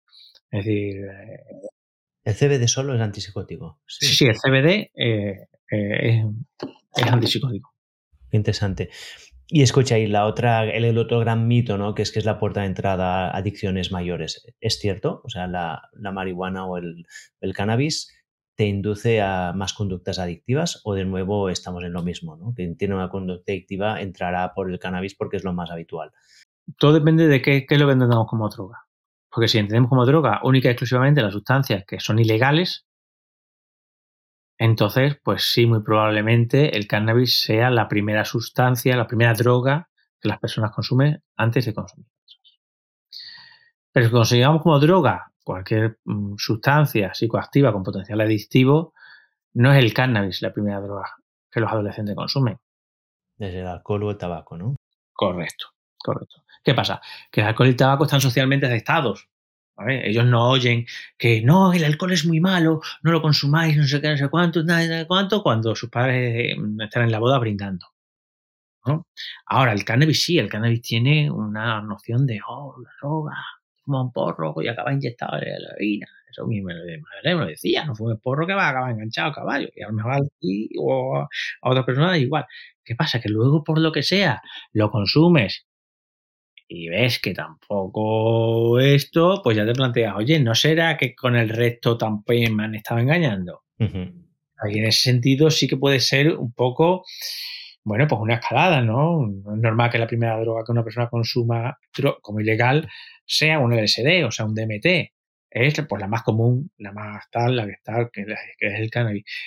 Pero no, yo no veo que sea como puerta de, de entrada, es decir, porque si no, Mm, no sé cuántos adictos tendríamos a otras drogas duras, teniendo en cuenta la cantidad de personas que han probado cannabis alguna vez en su vida. Sí, yo mira, fíjate, en mi caso particular, de nuevo me voy a mi experiencia, yo he prácticamente eliminado el alcohol de mi vida. nunca he sido un gran consumidor, menos un año cuando tenía 21 años, que fui a Dinamarca y allí bebíamos mucho, pero después de esto, muy poco, pero lo consumía habitualmente. Pero tengo un anillo que me dice mi calidad del sueño y cuando, o sea, cada vez que si me bebo una cerveza, aunque sea una cerveza, un vaso de vino por la noche, esa noche mi calidad del sueño disminuye dramáticamente. Y después de verlo varias veces dije, ¿qué estoy haciendo? Porque me tomo algo que, o sea, que... No me siento bien. Tiene un efecto tan fuerte. En cambio, no lo he notado nunca con el, con el cannabis, al revés. O sea, mis sensaciones que, que mejora mi, me hace estar más tranquilo, que me, bueno, lo que he mencionado antes, o sea que yo no tengo esta percepción de que el cannabis sea más malo, al revés, percibo el alcohol como mucho más malo que el cannabis y que como muchas de las drogas que son ilegales hoy en día. Claro, además porque tú haces un uso respetuoso del cannabis. Sí, sí, sí, sí. Es decir, tú, tú respetas el cannabis, tienes un respeto, lo ves como un amigo sí. que te puede ayudar, no lo ves como, venga, me levanto por la mañana y me enciendo el canuto que no me acabe a no. No es una vía de escape, no es una vía de escape. Exactamente. Y luego los efectos sobre la memoria, ¿no? Sobre la memoria, la atención, eh, sobre todo en adolescentes, ¿no? Que esto es un tema que ya has mencionado que allí es un poco más peligroso, ¿no? Vale, supongo que te refieres es más orientado a lo que es el tema de los estudios, ¿no? Y del aprendizaje. El aprendizaje, sí, la atención, ¿no? supongo que tú también tienes la experiencia de cuando era joven había pues algunos que fumaban muchísimo y estaban sin interés con las cosas, estaban apáticos, ¿no? Pasivos. Sí, lo que se conoce como el síndrome, síndrome motivacional. Sí, exacto. Vale, pues bien. Es decir, el cannabis produce una alteración de la memoria a corto plazo. ¿Ok? Esto quiere decir que si tú eh, estás estudiando eh, y has consumido cannabis, te lees una página de un libro y cuando te estás leyendo la página siguiente ya no te acuerdas de lo que has leído en la primera. ¿Vale? Eso es matemático, prácticamente. ¿Ok? Entonces, para memorizar cosas, pues no es buena idea consumir cannabis. Ahora bien, lo que existe el cannabis es que te ayuda a comprender cosas que te cuesta entender. Es decir, por ejemplo, estás estudiando filosofía, que es una cosa que yo odio. ¿Vale? Eh, a ver, dime algún filósofo de estos que sean densos, densos, densos. Pan, ¿vale? La crítica a la razón pura. ¿Te acuerdas en el instituto?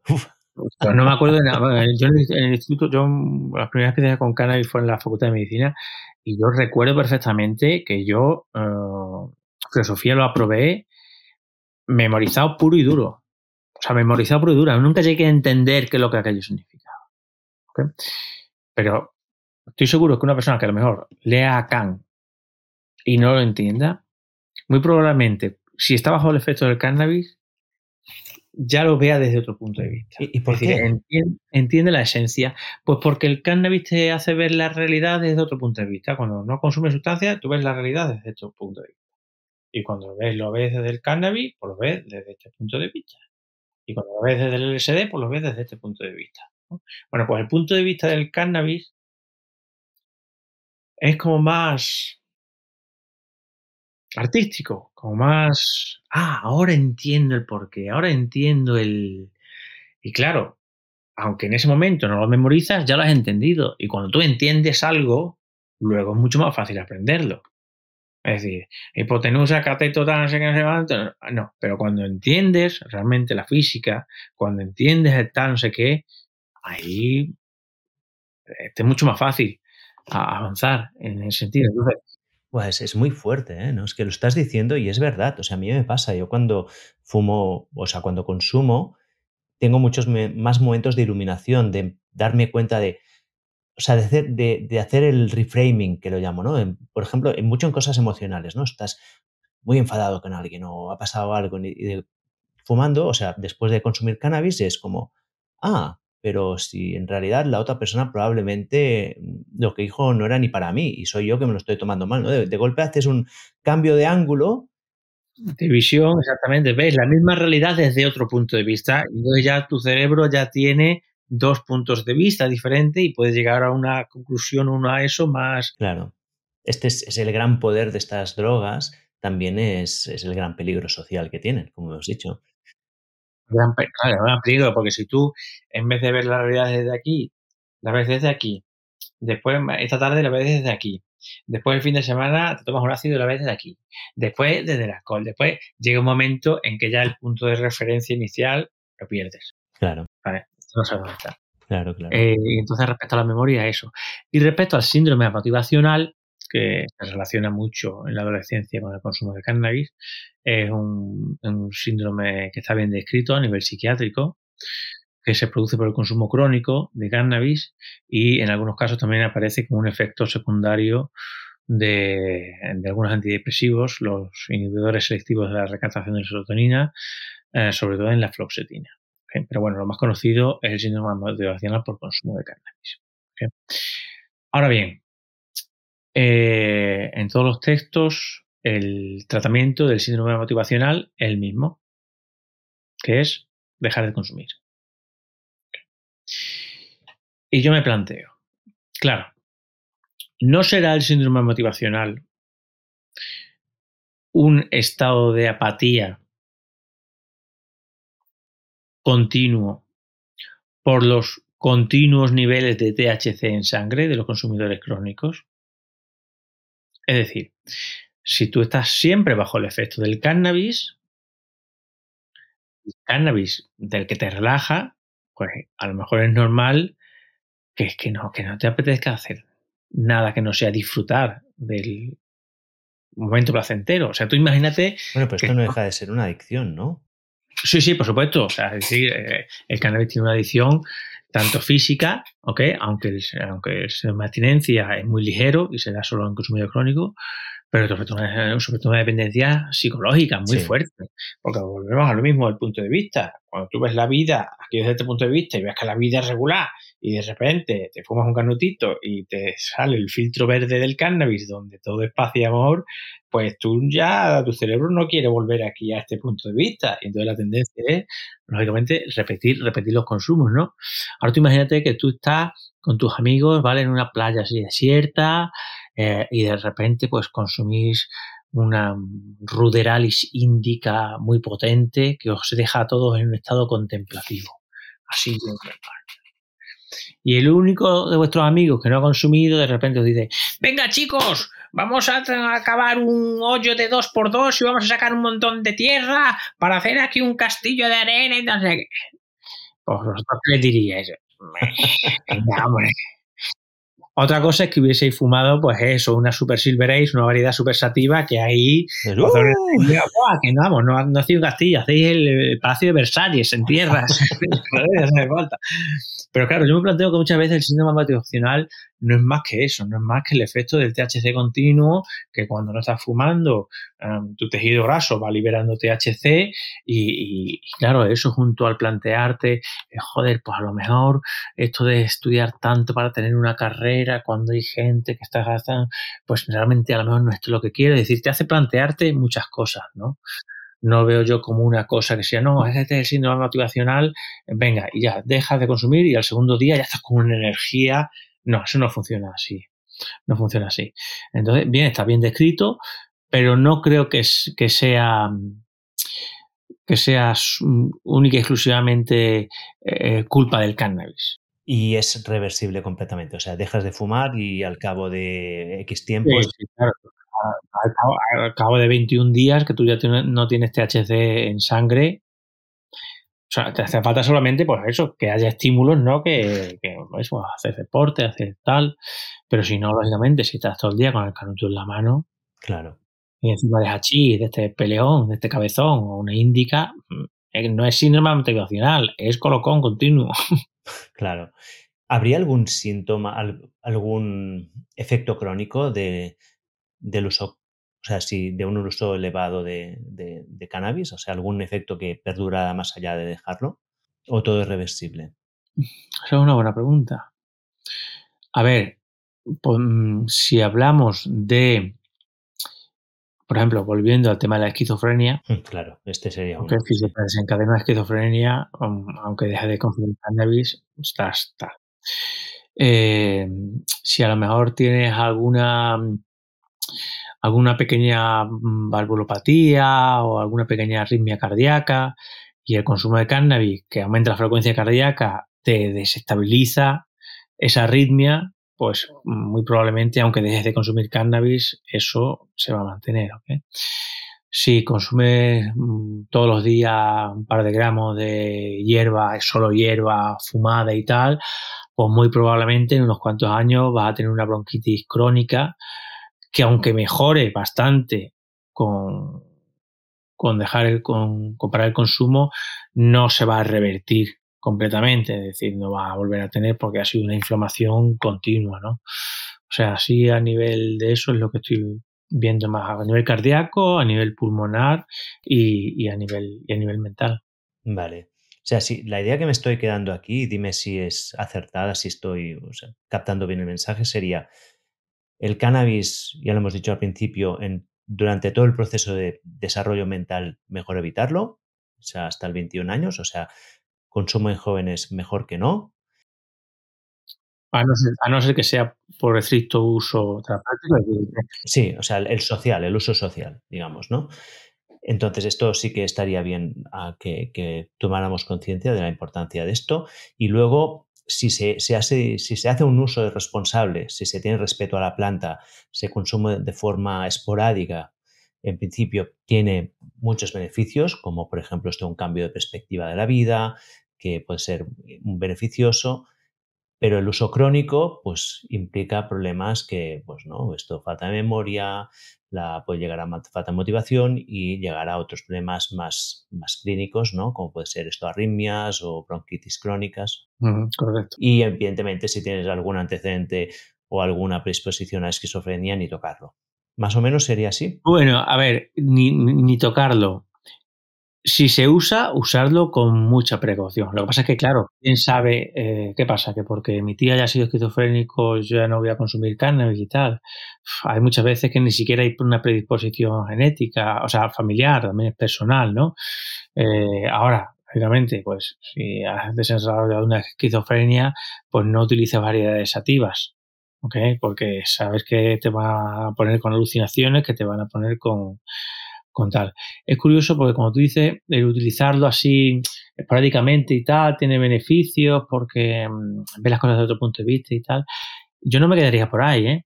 No. Ten en cuenta que, que, que, el cannabis tiene, tiene efectos muy interesantes eh, en el sentido de que, por ejemplo, eh, baja los niveles de azúcar en sangre.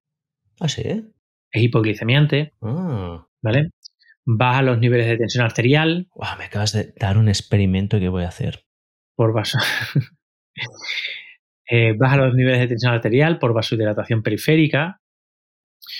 ¿Vale? Eh, ayuda a mejorar, es antidepresivo, es ansiolítico, mejora la calidad del sueño. Yo recuerdo cuando estuve en Israel que me llevaron a, la primera clínica geriátrica donde el gobierno autorizó el uso de cannabis entre los pacientes. ¿no? Eh, entonces empezaron utilizando por vía, empezaron a utilizarlo eh, por vía inhalada, con el vulcano, que fue el primer vaporizador que apareció, ¿vale? Que era una así redonda, que se, se hinchaba un globo con el vapor y después con una válvula se iba aspirando, ¿no? Y tal, y entonces sentaban los abueletes ahí, uno a uno, pero claro, entre que los subían, los sentaban, llevaban el no sé qué, para no sé qué allá, se les iba el tiempo. Se les iba el tiempo. Entonces luego pasaron a administrarlo en forma de cápsulas, ¿vale? Marihuana picada muy fina, con un poquito de aceite de sésamo para mejorar la absorción, y ahí lo iban dando, ¿no? Y recuerdo el caso eh, de, un, paciente que, mm, bueno, que se, le murió la esposa, eh, vivían, vivían los dos allí en la en, el eso geriátrico y entonces había fallecido su esposa y entonces pues claro empezó a no comer empezó a estar triste no dormía bien. Coincidió con el inicio del, programa vale. Entonces empezó a consumir cannabis y realmente bueno empezó a mejorar de, de su insomnio. Pues vale le quitan la pastilla para dormir eh, ¿Qué pasa? El hombre también tenía dolores, los achaques del leso. Los dolores mejoraron bastante. Fuera la pastilla de los dolores. Eh, su estado depresivo también mejoró. Fuera la pastilla de la depresión. Pero es que encima eh, se empieza a marear. ¿Qué le pasa? hipotensión. Era hipertenso. Mm, THC y, hipotensores hacen el mismo efecto. Fuera de la pastilla de la tensión arterial. Estaba tomando insulina porque era diabético. Niveles de azúcar mm, por debajo de los niveles recomendables. Fuera de la insulina. Es decir, con una sola sustancia se le eliminaron mm, siete o ocho medicaciones. Y eso pasó con todos los pacientes de, aquel, de aquel, aquella clínica geriátrica que comenzaron a utilizar cannabis. ¿Qué pasa? Claro, esto tenemos en una sustancia un polifármaco que no tiene dosis letal, porque no existe ni una sola dos, caso documentado de muerte por sobredosis de cannabis. O sea, existen casos documentados de muerte por sobredosis de agua. Hay gente que bebe muchos litros de agua todos los días, eh, hace una hemodilución del potasio y se mueren de un infarto. Es decir, en ese sentido el cannabis eh, es menos tóxico que el agua. Y que encima actúa como polifármaco. Pues claro, eso hay entidades a las que no, le, no les hace no les hace mucha gracia. Lógicamente. Estamos hablando lógicamente del, del Big Pharma, ¿no? ¿Qué pasa? No sabemos qué es lo que pasa en los usuarios esporádicos que son saludables, pero que con el paso del tiempo acabarán desarrollando una hipertensión, una diabetes. Es decir, ¿cómo actúa el cannabis en ese sentido? ¿Será que tiene A nivel, a nivel preventivo. Exactamente, exactamente. Y eso sería muy interesante de estudiar. Wow. Wow, estoy flipando, ¿eh? Porque, o sea, no, sé si lo sabes, pero la otra vertiente de, los temas que me interesan a mí justamente es la, es la salud y la longevidad. Y aquí has ido a tocar mis dos fibras sensibles. Y además, creo que aquí es un momento de esos de sweet spot, es un momento de decir, ahora se entiende por qué he empezado preguntando sobre el método del cannabinoide o es el sistema del cannabinoide. Tiene todo el sentido del mundo que una sustancia que afecta sobre un sistema que afecta a tantas cosas tenga tantos efectos. O sea, no es una. No, aquí no estamos vendiendo una polipastilla mágica que es como, oh, mira, tómate esto y lo cura todo, ¿no? Claro, es que tiene sentido que una sustancia que está incidiendo sobre uno de los sistemas más básicos que tenemos de homeostasis, pues tenga todos estos efectos tan diversos, ¿no? O sea que, wow, súper interesante. Lo de la regulación del, azúcar lo, lo miraré, porque me parece muy interesante esto. Claro, de hecho, sabes que, em, cuando a uno le da una pálida por cannabis, mm, lo primero que hay que hacer, mm, azúcar. Es una hipoglucemia, sí. Es una mezcla de hipoglucemia con hipotensión. Ah. Entonces tú administras azúcar, o sea, una, una glucosa, por ser posible de absorción rápida, y le levantas los, pies al paciente para que le llegue la sangre al cerebro. Mira, te voy a hacer un, un inciso aquí. Había una pregunta en el guion que tú me has dicho que no quería responder, que era relacionada con la dieta cetogénica, que no sé si la conoces, pero justamente yo he escrito un libro sobre esto ahora, sé que es, es mi tema. Y en, cuando la dieta cetogénica lo que hace es restringir completamente el azúcar de la dieta. Entonces suben los cuerpos cetónicos, que son un sustituto, o sea, a efectos prácticos sustituyen la glucosa. Conozco, conozco un poco porque muchos de mis pacientes pediátricos que tienen epilepsia, epilepsia farmacoresistente. Claro. Entonces me pregunto si en un estado de cetosis sucedería también una pájara de este estilo, porque claro, no hay hipoglucemia posible, porque es que tus niveles de azúcar ya están bajos y tu cuerpo no depende del azúcar, depende de las cetonas. Probablemente aparecería una pájara, pero por vasodilatación periférica. Por vasodilatación. Por hipotensión. Wow, qué interesante. Vaya, aquí ya hemos entrado en la última parte de, la, de, la, de la conversación que ya te dije al principio que yo tenía pensado que durara, una hora y media, pero ya me imaginaba que no sería así porque el tema es tan apasionante que, que entramos en la parte clínica, ¿no? Ya has empezado a mencionar cosas, has mencionado dolor, has mencionado sueño, ansiedad, epilepsia. ¿Podemos hacer un poco de repaso general en qué, en qué se está usando actualmente los cannabinoides a nivel terapéutico? Vale. Pues mira, me voy al, ejemplo más cercano que tenemos, ¿vale? Que es el vecino Portugal. ¿Vale? En Portugal, eh, en 2018 se legalizó el uso terapéutico del cannabis para una serie de indicaciones muy precisas, que son dolor crónico. Dolor crónico. En cáncer. Cáncer. Sí, en cáncer, ¿por qué? Porque en cáncer trata el dolor oncológico, náuseas y vómitos secundarios a quimioterapia, síndrome de anorexia caquexia, es decir, pérdida de peso por pérdida de apetito, porque estimula el, apetito, y aparte también trata la parte psicológica que viene asociada al cáncer, ansiedad y depresión. Eh, epilepsia, sobre todo cuadros epilépticos en niños. Eh, Parkinson. Parkinson. Sí. ¿Sí?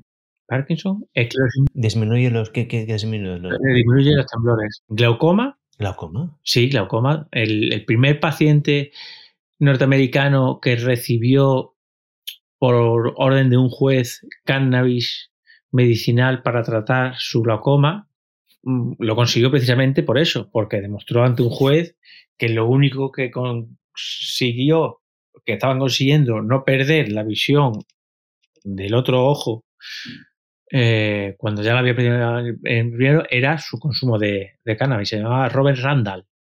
Y fue precisamente en 1937, en el mismo año en el que se dictaminó la Marihuana Tax Act. Ostras. ¿Y cuál es el mecanismo de acción aquí? Se piensa que es porque ayuda a abrir los canales de drenaje. No está muy claro, no está muy claro, ¿ok? Pero ayuda en, en, o sea, disminuye la presión intraocular, ¿no? Por facilitar el, drenaje del, del líquido Muy bien. A ver, continuemos. Sí, y más, hemos hablado de epilepsia, hemos hablado de Parkinson, esclerosis múltiple. En Portugal lo han, lo han legalizado también para... ¿Esclerosis múltiple también? Sí, bueno, de hecho, esclerosis múltiple es la principal. ¿Ah, sí? Ten en cuenta, claro. Eh, ¿Has oído hablar del Sativex? No. Ah, no. Hombre, ¿cómo no hablar del Sativex? Sí, sí. ah, bueno, vale, bien. el Sativex. El Sativex, el Sativex es un un extracto del primer medicamento autorizado mm, a base de cannabis para uso terapéutico eh, en Europa partiendo de la planta. ¿Ok? Tanto. Eh, se fabrica eh, en un laboratorio en Inglaterra, allí en un sitio súper escondido, en unas minas súper protegidas y tal, donde eh, tienen dos variedades de cannabis. De una sacan el THC y de otra sacan el CBD. Hacen un extracto de una, THC, hacen un extracto de otra, CBD, y después los mezclan en proporciones para que se queden en ratio 1-1. La misma cantidad de THC que de CBD. En un pulverizador que se utiliza sublingual o u oromucosal. Cada spray suelta 2,7 miligramos de THC y 2,5 miligramos de CBD. Y aunque pueda parecer que no es la misma cantidad, no es la misma cantidad en peso, pero sí es la misma cantidad en número de moléculas. Es lo que queremos. Tiene que ver con el peso molecular. Sí, sí. ¿Vale? Bueno, se llama Sativex. Eh, está comercializado aquí en España por Almirán, ¿vale? Eh, bueno, por el estudio que se hicieron, se vio que en lo que mejor funcionaba eran las náuseas y vómitos resistentes a tratamiento convencional en quimioterapia, es decir, en procesos oncológicos. ¿Ok? Y muy por detrás en la esclerosis múltiple. Pero se comercializó para esclerosis múltiple. lógico, ¿no? Mm, bueno, claro, no hay muchos tratamientos. por qué? ¿Por qué? por qué? No. Porque la persona que lo utiliza para evitar los náuseas y los vómitos en una quimioterapia es un paciente que cuando acabe la quimioterapia deja de comprar el producto. En cambio, un paciente con esclerosis múltiple es un cliente crónico. De toda la vida. Y solo se utilizó para eso. Y es para lo que se utiliza, para esclerosis múltiple. Y ahora también se utiliza en las unidades de dolor cuando los médicos de la unidad del dolor lo piden autorización como medicamento de uso de compasivo para unirlo a tratamiento opiáceo, opioide porque aumenta la potencia de los opioides y disminuye los efectos secundarios. Entonces, Sativex fue el que le, escribí un artículo en la revista Cáñamo cuando escribía la sección medicinal que se llamaba El Sativex le abre la puerta grande al cannabis medicinal. Porque era, digamos, el primer producto, ¿no? Y de hecho, a día de hoy en España es el único a base de cannabis que, se, puede, que se puede utilizar, ¿no? De forma legal. Luego has mencionado el sueño también. Y, aquí yo quería incidir un poco más porque yo, ya digo, yo he tenido muchos problemas de insomnio y en su momento probé el CBD y no, o sea, la verdad es que a mí nunca, nunca, nunca he notado ningún efecto. Ah, ¿Cómo funciona? ¿A nivel de que es una cuestión de dosis o es...? Es una cuestión de dosis. ¿Te acuerdas qué producto utilizaste? A los... no podía ir a buscar porque lo tengo ahí. Aún es, es de la casa... Bueno, el porcentaje. ¿Te acuerdas del porcentaje? Como veis, este es un podcast que tenéis que ver en YouTube porque estamos haciendo cosas y mostrando imágenes. ¿Lo ves? Vale. CBD 400. Sí. CBD 400. Vale, te habla de, a ver, ¿te habla de miligramos o de porcentaje de CBD? Tendría que, seguramente aquí lo pone, ¿eh? Ah, no, No, no pone. Es que pone 21 miligramos. Cannabinol, 16 miligramos. 16 miligramos en qué? En una servida, que son 2 mililitros. Cuatro, en, en cuatro sprayadas de estas. Es decir, que son 16 miligramos en 2 mililitros. Sí, Vale. Eso quiere decir que son 8 miligramos en un mililitro. Y vamos a presuponer que son 20 gotas, ¿vale? son, son cuatro mililitro. sprays. O sea, cuatro sprays es, son 2 mililitros. 20 16 miligramos son cuatro sprays. Que serían 16 miligramos. Sí. Cuatro sprays, cuatro sprays, 26 miligramos. ¿Y tú cuánto pesas? 85, 82, 85 más o menos. ¿Y, y, y cuántos uh, serving te tomabas antes de dormir? Esto, cuatro. Es que es- no, eso no llega ni a medio miligramo por kilo. O sea, tú para, para tratar insomnio tendrías que tomar en dosis única un miligramo kilo día, ¿vale? Un que serían kilo día. 85 miligramos. Es decir, que tendrías que tomar de eso que tienes ahí eh, Es cuatro veces, ¿no? O sea, cuatro, 16. no, eh, ¿no? cua- eh, cuaren- 42 veces 4 mililitros, que serían 4 por 4, 16, 4, por 2, 8. 168 puffs. Che, ¿tanto? Claro, es que eso no tiene nada. Claro, esto no tiene nada. Vaya, ¿qué me han vendido aquí? bueno, ¿qué he comprado? Es que, eh, no, no es que esto no funcione, es que están engañados. Ten en cuenta que 16 miligramos en 2 mililitros, ¿vale? Son 8 miligramos en un mililitro, sí, sí. ¿vale? Y un mililitro tiene de 20 a 30 gotas. O sea que es que eh, cada gota tiene nada, ¿sabes? Necesito 10 mililitros, ¿no? Básicamente, si es un miligramo, 8 miligramos por mililitro, sí. Lo que necesitas es un producto que venga al 15%, Al 15% de CBD, vale. ¿vale? Donde cada gota son 5 miligramos, ¿vale? Y ahí te tomas 17 gotas. Vale, Ya está, antes de dormir. vale. 15%, 17 gotas antes de dormir. Sublinguales. Las aguantas, el sabor es un poco amargo y cuando ya no aguantes más, te las tragas y un vasito de agua fría para acabar de empujar. Vale, me probaré. Y ahora ya no tengo insomnio. Y esa es la pero dosis mínima, ¿eh? Esa es la es la mínima. misma. ¿eh? Esa, esa sería la mínima, un miligramo kilo día. Se puede subir hasta 5. Y no hay efectos secundarios, no hay efectos No hay negativos. efectos secundarios conocidos. Jo, aparte del bolsillo, ¿no? Este sería. Eh, exactamente, ese es un buen efecto secundario. Sí. Pero bueno, también podemos llegar a un acuerdo, se le puede dar la vuelta. Muy bien, mira, ya me has respondido una pregunta bien. Ansiedad, también has comentado problemas de ansiedad, ¿no? Que también es el CBD que se usa por la ansi- ansiedad. El CBD es un ansiolítico estupendo. ¿Por qué? Porque disminuye la ansiedad sin producir somnolencia. Es decir, habíamos dicho que, que no tiene efectos psicoactivos, es decir, no es como una benzodiazepina que te amuerma, que tal, no, simplemente te regula la ansiedad sin producir ninguna alteración del estado de conciencia. O sea, podría sustituir un tranquimacín para la gente que. Bueno, a ver, sustituir un tranquimacín, no, porque si una persona está tomando tranquimacín, no va a ser porque, venga, no me tomo el tranquimacín y me tomo aquí el CBD y perfecto, no. Se añade el CBD al tranquimacín, ¿vale? Hasta que se ve que se llega a una dosis en que realmente la persona está más y a partir de ahí se empieza a bajar el tranquimacín y a subir un poco más el CBD. Es decir, los cannabinoides no sustituyen a la medicación actual. La complementan y una vez que se consiguen los efectos deseados, se evalúa si se produce una disminución y o retirada completa del fármaco. Hostia, qué interesante. Y escucha, y la. ahí me comentaste en algún momento que también se está viendo que tiene efectos antitumorales. Uy, has dado en la, en la tecla caliente. O sea, a ver. Has dado en la tecla caliente. Bien. A ver, tanto THC como CBD tienen efectos antitumorales. Eso está científicamente más que probado. Los dos. Sí, sí, sí. Y además actúa en prácticamente casi todas las líneas celulares tumorales que tú te quieras echar a la cara. ¿Vale? ¿Esto cómo empezó? Empezó en la Universidad Complutense de Madrid, ¿vale?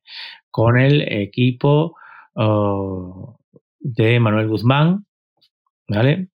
Eh, Cristina, Cristina Sánchez y Guillermo. ¿Ok? ¿Qué pasa? Ellos estaban estudiando el efecto del THC en diferentes tipos de células. ¿ok? Y cuando llegan a las células tumorales, ven que las células tumorales a las que le han echado THC se han muerto todas. ¿Y por qué? Claro, pues eso es lo que se, se preguntaron. Chacho, ¿qué ha pasado aquí? Que cuando le hemos puesto THC a las células tumorales se han muerto todas. Vamos a ver qué es lo que ha pasado. Llegaron a la conclusión de que el THC lo que hace es inducir apoptosis en las células tumorales. ¿Qué es la apoptosis? La apoptosis es un programa de muerte celular programada que existe en todas las células del organismo y que cuando es necesario activarse, pues se activa. Eh, pues el THC lo que hace es que engaña a la célula tumoral y dice, oye, ha llegado tu hora, venga, activa tu programa de apoptosis y la célula tumoral se suicida. ¿Se sabe qué mecanismo de acción tiene aquí? Sí. Eh, activa la vía uh, de la caspasa, de la vía o, torch. Tiene que ver con torch, to, torque. No, vamos. Torque me suena así, vale. Wow, hostia, no mirar esto, parece interesante, qué curioso. ¿Y, y, y cuál es la, o sea, no, no entiendo, o sea, la plausibilidad biológica, ¿por qué? Porque el sistema endocannabinoide se encarga de evitar que tengamos tumores. Es decir, cuando en el número de millones de multiplicaciones celulares que existen en nuestro organismo diariamente, de vez en cuando, en la fase de la mitosis, eh, se produce un error y la célula empieza a crecer de forma errada, el sistema eh, inmunológico mm, detecta, manda una señal al sistema endocannabinoide y el sistema endocannabinoide libera ahí anandamida que hace que la célula tumoral se suicide y no tenemos cáncer. ¿Vale? Cuando la célula tumoral se reproduce más rápidamente de aquello que el sistema endocannabinoide consigue controlar, aparece el cáncer.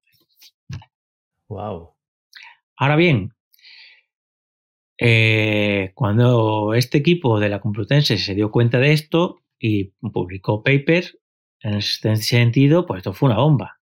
Claro, todo el mundo se pudo investigar, se vio que no solamente en ese tipo de células tumorales, sino prácticamente en todos los tipos de tumores y tal, eh, ¿Quiere decir esto que una persona con cáncer que consuma cannabis se va a curar del cáncer? No.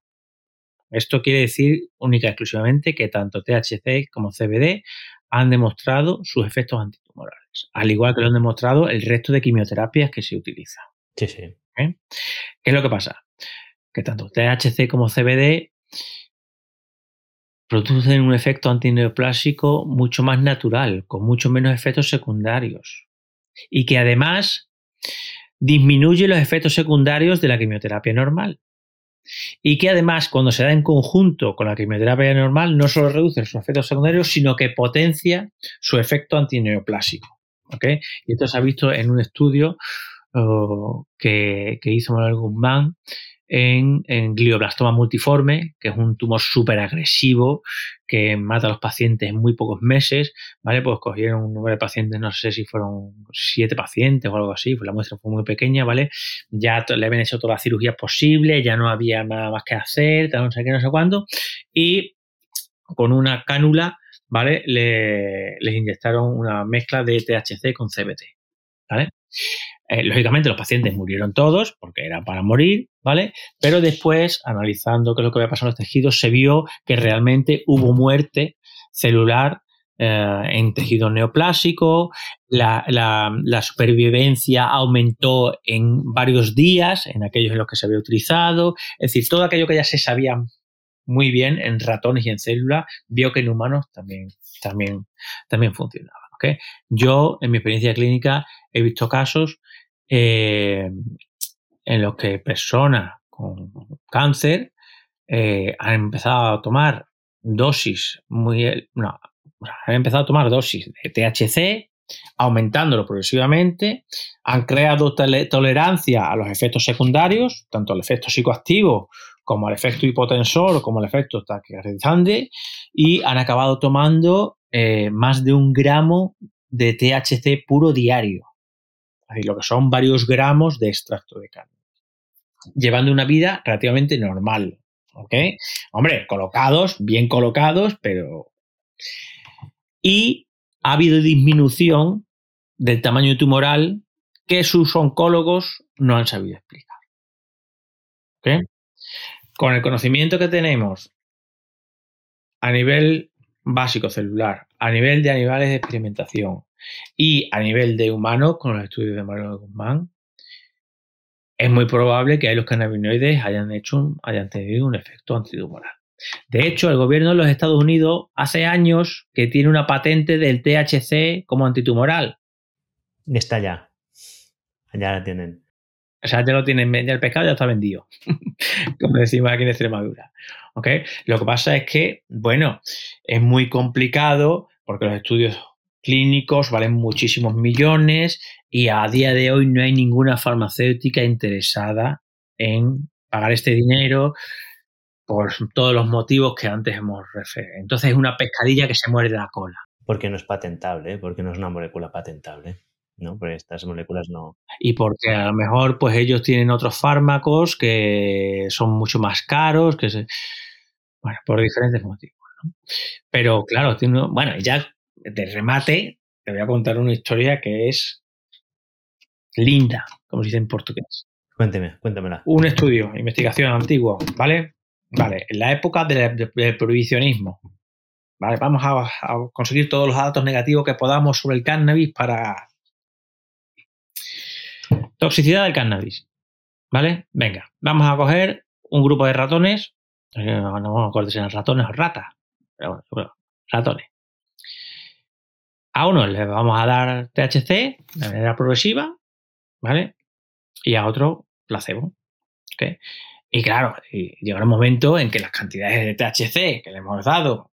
Por eso y por tiempo y por volumen, pues le producirá un fallo hepático, le producirá tal. Eh, Algo, sí, morirán, ¿no? Algún día morirán. Matarán. Vale. Se murieron antes de los del grupo placebo. ¿Y sabes cuál fue la, razón a la que llegaron? A la conclusión. Por una mucho menor incidencia de tumores en el grupo tratado con THC. Hostia.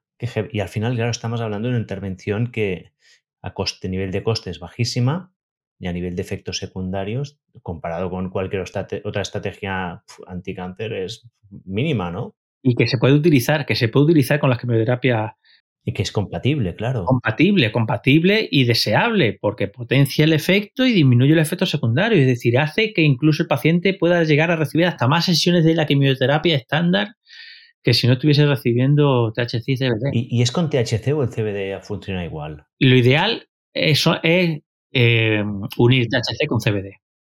Porque el THC eh, tiene efecto antitumoral, el CBD también tiene efecto antitumoral y el CBD disminuye el efectos, los efectos secundarios del THC lo que permite dar dosis más altas. Es decir, es más tolerable el paciente, para el paciente a nivel psicológico y a nivel cardíaco. Wow. ¿Y por qué no se usa? ¿O sí que se está utilizando? Pues este es una cuestión económica. No, no, no, se, está, utilizando pues porque no conviene utilizarlo, porque hay que, hay que hacer más estudios y los estudios valen muchísimos millones y para eso necesitas un laboratorio y los laboratorios pues no dan por la labor, ya está. Es así de simple. Es decir, tenemos ahí una posible, no cura, no cura contra el cáncer, pero una herramienta antineoplásica una herramienta más, claro, sí. Muy interesante y pues, imagínate, pues el grupo de mi apreciado Manuel Guzmán, mi apreciada Cristina Sánchez y mi apreciado Guillermo, pues los hombres están no desesperados, pero imagínate que descubres esto, que no sé qué, la de cientos de emails que, que reciben ellos de pacientes, tal no sé qué, están con las manos atadas, ¿sabes? Claro. Wow. Bueno, esto a mí eh, pasa lo mismo un poco, volviendo a mi tema de la dieta cetogénica. También es una intervención porque es por el famoso efecto Warburg, se conoce también desde 1930, que tiene ciertos efectos de reducción del cáncer y es una intervención nutricional. Pero de nuevo, claro, no hay mucho interés económico, no, no hay grandes fármacos aquí para vender. A ver, la salud es un negocio. Sí, sí. ¿Vale? Y entonces en el, el negocio mm, tiene que funcionar. Vale. Es lo mismo que cuando oímos que venga el coche que funciona con agua, no sé qué, no sé cuánto, y le compran la patente y desaparece y tal. Y eso ha existido siempre en las más diversas máquinas, en los más diversos productos, en los más diversos todo. Bueno, aquí realmente estamos juntando lo, una frase que has dicho al principio que me ha gustado mucho, ¿no? Que es que es la, medicina, ¿no? Que el cannabis es como la, planta medicinal más potente que tenemos, que lo usábamos antaño, que se perdió en gran medida por cuestiones políticas y económicas, y ahora cuando tenemos la ciencia que demuestra lo que antes ya se sabía por cultura popular, estamos un poco allí pues anclados, ¿no? Porque hay todas estas, bueno, tenemos este pasado y esta historia y estas presiones que, impiden un poco el florecer, ¿no? Y, precisamente la, esa, la situación que tú comentas eh, a nivel del Estado español es vergonzosa. Vale, pues mira, esta es la pregunta que te iba a hacer ahora. ¿Qué es, ¿Cómo está en España la situación ahora? ¿Cómo está en España? Pues está estancada se hizo una, evaluación, un, gabinete de, estudio, una comisión, ¿no? Una comisión de estudio para tal, si fue hace dos años o algo así, más o menos, y se llegó a la conclusión de que sí, de que se iba a aprobar el cannabis para uso medicinal y tal, y no sé qué, y no sé cuánto. Y no ha avanzado nada. Que estamos rodeados de países que ya están con programas de uso terapéutico de cannabis, Alemania, Italia, Portugal, que están funcionando, mejor o peor, pero Suiza, ¿no? También, ¿no? Sí, mejor o peor, pero están funcionando y aquí no. Lo que sí funciona aquí en España muy bien es la adjudicación de licencias para cultivar cannabis de grado medicinal para exportación. Eso sí. Ah. eso sí, eso funciona al pelo. Eh, ¿Conoces al calibre? Alcaliber es la empresa que tiene el monopolio de cultivo de amapola en toda España para opiáceos. Que curiosamente fue la primera empresa española en toda la historia de la Agencia Española de Medicamentos en conseguir la licencia para cultivar cannabis de grado medicinal. Bueno, pues tienen los contactos. Y a ella pues la han seguido varias, ¿vale? Por tanto, aquí en España se cultivan muchísimas hectáreas de cannabis de grado medicinal que no se utiliza, de las cuales no se utiliza ni un solo gramo en pacientes españoles. Va todo para Alemania, va todo para tal. Y se sigue hablando a nivel político de que hace falta estudios porque todavía no está demostrado y tal. Bueno, sí, lo que sí está demostrado es que cultivar cannabis medicinal para exportación rinde mucho. Eso, de eso no tiene ninguna duda. Me recuerda a la historia que de cuando hablé con, uh, con del MDMA con, ah, con el doctor uh, sí, con Boso, que no le pasó tres cuartos de lo mismo, ¿no? le tumbaron unos estudios que 20 años después en Estados Unidos pues se llenan la boca y es como, ya, 20 años perdidos. Bueno, al profesor Meshowland, que en paz descanse, que murió hace un par de años, le pasó lo mismo con la epilepsia. Vieron que, que THC eh, y CBD administrado a, los niños eh, con epilepsia farmacoresistente le quitaba las crisis convulsivas, que pasaban de tener 30, 40 crisis diarias a tener una, dos o cero, y no se, no se interesaron por el eso, metieron eso en un cajón y ya está. Yo me acuerdo que el profesor me suelen contar esa historia un montón de veces en los congresos. Wow. Bueno, otra razón más para tener un uso, para hacer un uso responsable, ¿no? De la planta. Para las potenciales. Y a nivel a nivel neurodegenerativo, ¿hay algún... ¿Se conoce algo? Porque has dicho que era neuroprotector en cierto Es neuroprotector, sí, es neuroprotector. Eh, tanto THC como CBD. ¿Y hay algún estudio sobre si tiene algún efecto? En Alzheimer, hay estudios en Alzheimer. ¿Y qué se ha visto? Eh, a ver, hay estudios en Alzheimer a nivel de modelos de Alzheimer en ratones, ¿ok? Y se ha visto que tiene un efecto neuroprotector muy, muy, muy importante, o sea, muy interesante. Eh, sería interesante eh, ver cómo um, ver, eh, a ver, estoy hablando de estudios en, humanos, pero utilizar el CBD como suplemento alimenticio para evitar una posible evolución de una neurodegeneración, yo lo veo muy factible. Yo, vamos, yo en cuanto a mi padre que tiene 82 años, que está como un roble, en cuanto que le vea que empieza a chochear un poco, le voy a poner el CBD hasta arriba. Claro, y además que no, tiene ningún efecto. No tiene efecto secundario. sí, ni, percepción, ¿no? Ni, psicodélicos en este sentido, claro. Nada, nada, nada. Solamente la única interacción que tiene es con el clobazam, que es un antipiléptico que se utiliza en niños, que es una benzodiazepina, que ha visto que aumenta su, se aumenta su nivel. Pero como mi padre no toma nada de eso. Wow. De hecho, mi padre ya está tomando CBD así de vez en cuando. Además, como es legal, esto se puede decir Claro. no pasa nada. Y sobre todo que es que una sustancia súper segura. O sea que súper interesante, ¿eh? Entonces, ¿cuál, cómo, cómo ves el, ¿cómo ves el campo? ¿Qué crees que pasará? ¿Hay algún, ¿Crees que hay algún resquicio para que esto llegue más a, o sea, se integre más en la, la creencia popular? Aquí en que- España, eh, no sé, lo veo complicado. Ten en cuenta que, que hasta ahora los pacientes eh, españoles que necesitaban cannabis para uso medicinal, eh, cuando no estaban los clubes sociales de cannabis, lo conseguían en el mercado negro y, ahora pues lo consiguen en los cannabis social clubs, los clubes sociales de cannabis, que, que son los que están un poco pues, haciendo el papel ¿no? de la que tendría que hacer el gobierno, ¿no? Pero claro, los clubes sociales de cannabis, aunque los productos que tienen son aceptables para uso terapéutico, no son los ideales, pero son bastante aceptables, no tienen formación y no es su papel.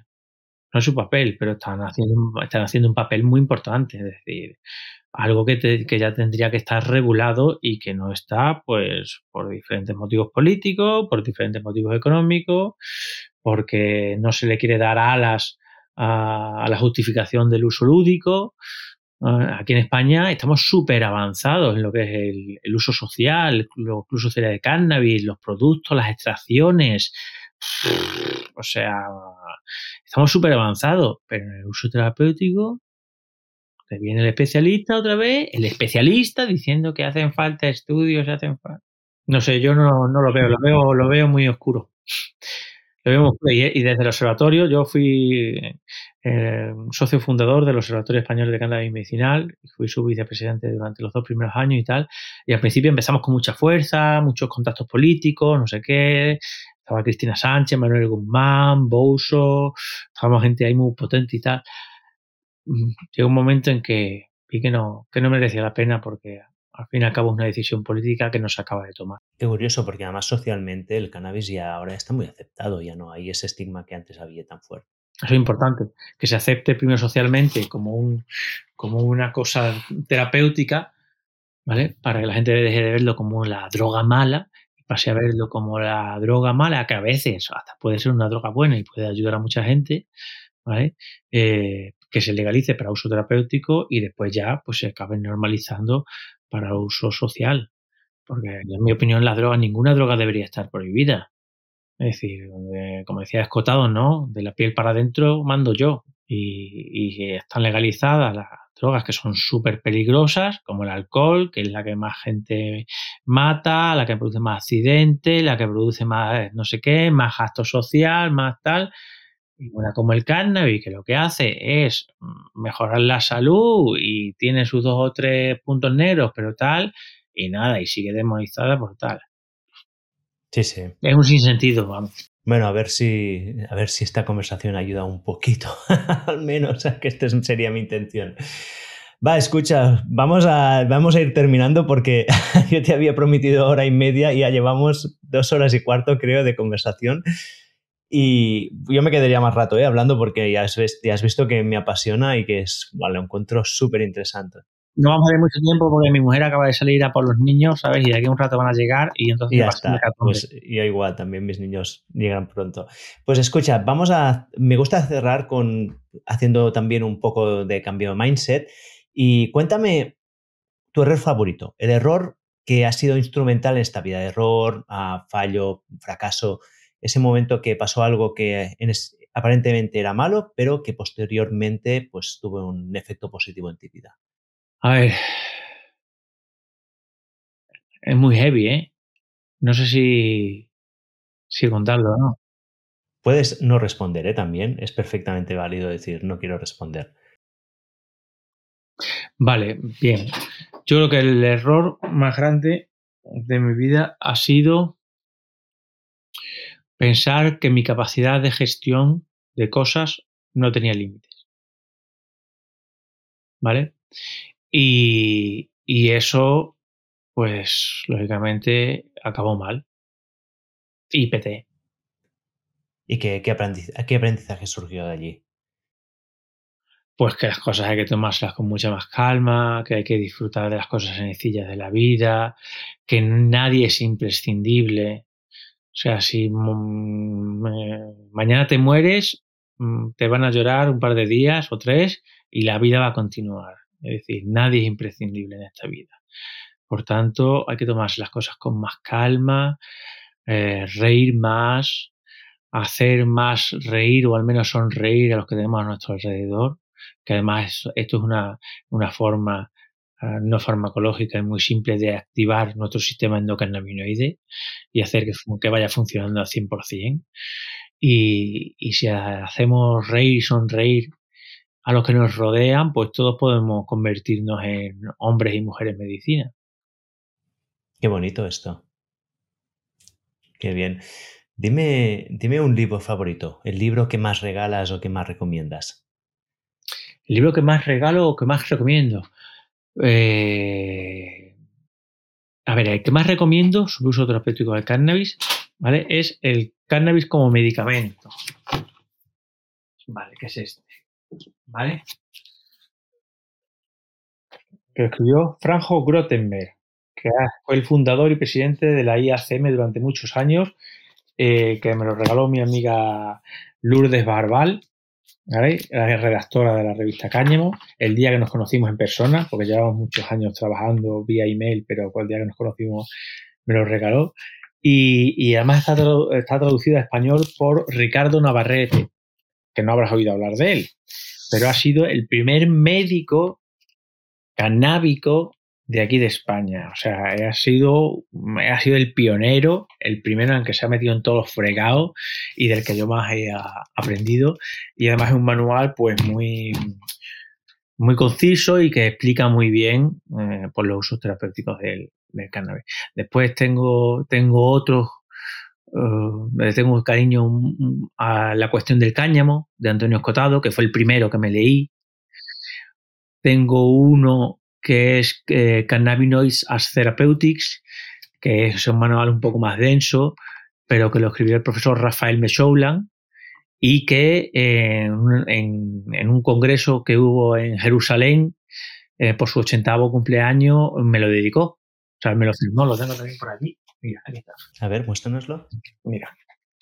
Cannabinoids Therapeutics, Rafael Mechoulan. Está aquí. Pero ve, para Javier, con mis mejores Sí, sí. En All Your Endeavors. Y bueno, y el último, ya el Handbook of Cannabis. Que ese ya es. Eh, ¿Has oído hablar del Harrison de medicina? No, pero supongo que es un, tocho, ¿no? El Harrison, los Harrison, medicina interna, los tochos. Que es este de aquí, ¿vale? Este, Handbook of Cannabis. Este, ya, este es gordo, sí. Y además este te gustaría porque este es receptores, moléculas, ratones, años, ¿sabes? Para los frikis. Muy bien, los pondré todos en las notas del artículo, por, de la, del podcast, por si alguien quiere explorar más. Y a mi última pregunta, con la que siempre termino, y es si crees que tendría que haberte preguntado algo que no te he preguntado. Sí. Eh eh, tenía preparada mis dos momentos, los dos momentos de mi vida como médico cannábico más, que más me, me marcaron, más anecdótico, más tal. Que el primero fue una presentación que hice en el onceavo congreso de la SEIC, de la Sociedad Española de Investigación sobre Cannabinoides, donde presenté un caso eh, era un relato de caso que se titulaba Tratamiento de basalioma con inyecciones intratumorales de un extracto de cannabis.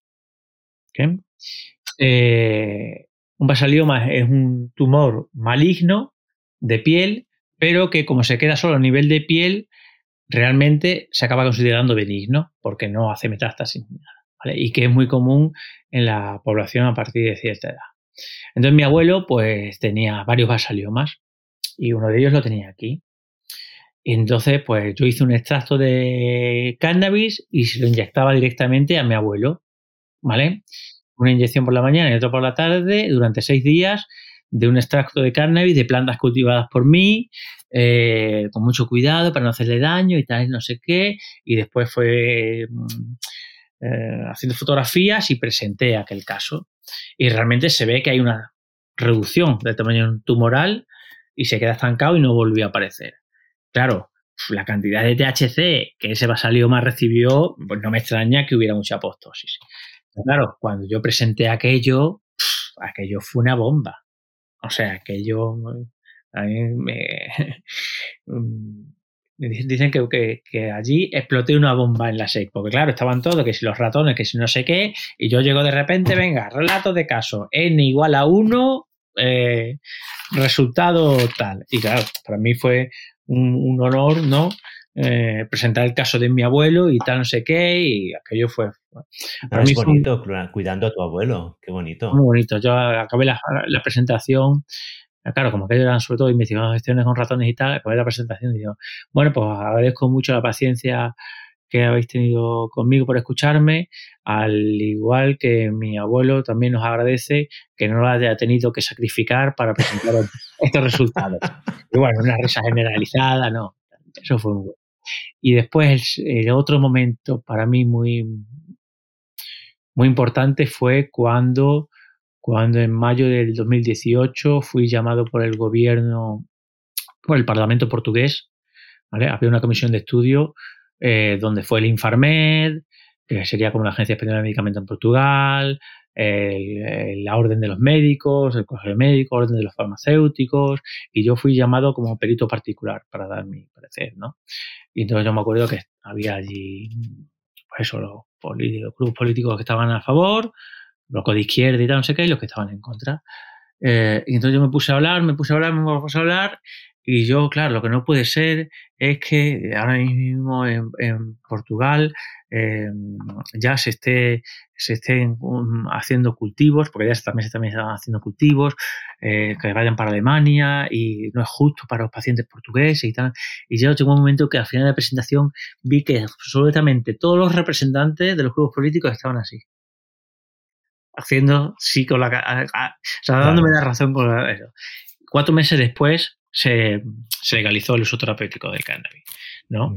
pues para mí esa aportación fue muy interesante. Está en Google, si vas a, em, Parlamento TV, o sea, eh, canalparlamento.pt, canalparlamento.pt y en el eso de búsqueda pones Pedraza, ¿vale? Aparece ahí la, una hora y pico que estuve ahí dándole una charla en portugués, pero bueno, muy bien, ostras, momento de impacto, qué chulo. Para mí fue una, una alegría. Yo ahí ya dije, ahora ya me puedo retirar. pues muy bien, Javier, creo que esto es un buen final de la entrevista, muy bonito, con estas dos historias. Y ya simplemente dime dónde te puede seguir la gente si alguien quiere saber más de ti. Nada, pues yo tengo una página que es doctorpedraza.com, ¿vale? Y en la parte superior izquierda viene mi número de WhatsApp profesional, donde me pueden mandar mensajes de WhatsApp, y mi email profesional, donde me pueden mandar un email. Muy bien, pues lo pondré también en esas notas del podcast. Javier, ha sido un placer. ya, ves por la duración del podcast que me, lo me quedaría aquí, me quedaría ahora, ¿eh? Sí, sí, sí, sí, no es que para cada, cada, cosa que decías yo era como me metería allí más a fondo, pero bueno, creo que ha sido, creo que la gente también disfrutará de esta conversación me apuesto que les gustará y que si les gusta que lo dejen en el comentario y ya me dirás si alguien viene que dice, he escuchado el podcast y me ha gustado, a ver qué, a ver qué te dicen. Muy bien, pues nada, muchísimas gracias a ti por, por haberme elegido y por darme la oportunidad de expresarme con la sinceridad, con la clareza y con la alegría con la que siento que lo he hecho. Así que muchas gracias a ti.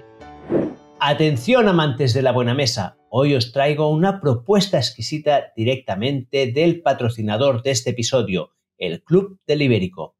¿Sabíais que la carne de cerdo puede ser no solo deliciosa, sino también increíblemente saludable? Yo confío en el Club del Ibérico desde hace años y estoy suscrito a su Club del Tocino para asegurarme tener cada año la mejor carne de cerdo del mundo. Imagina recibir cada año sin falta carne de un cerdo ibérico criado en libertad y con prácticas ecológicas. El sabor de su secreto ibérico es inigualable, os lo aseguro. Y como sé que vosotros, mi audiencia, merecéis lo mejor, he conseguido algo especial. Solo este febrero y en exclusiva para vosotros, el Club del Ibérico nos ofrece un regalo sorpresa. ¿Cómo conseguirlo? Fácil. Visita el enlace que te dejo en las notas de este episodio y usa el código OriolRoda todo junto para desbloquear este regalo único. Date prisa, la oferta es limitada y la demanda es alta. No dejes pasar esta oportunidad de probar la mejor carne de cerdo del mundo, la misma que yo elijo para mi mesa. Deliciosa, saludable y ahora con un regalo especial esperándote. Haz clic ya y no te la pierdas.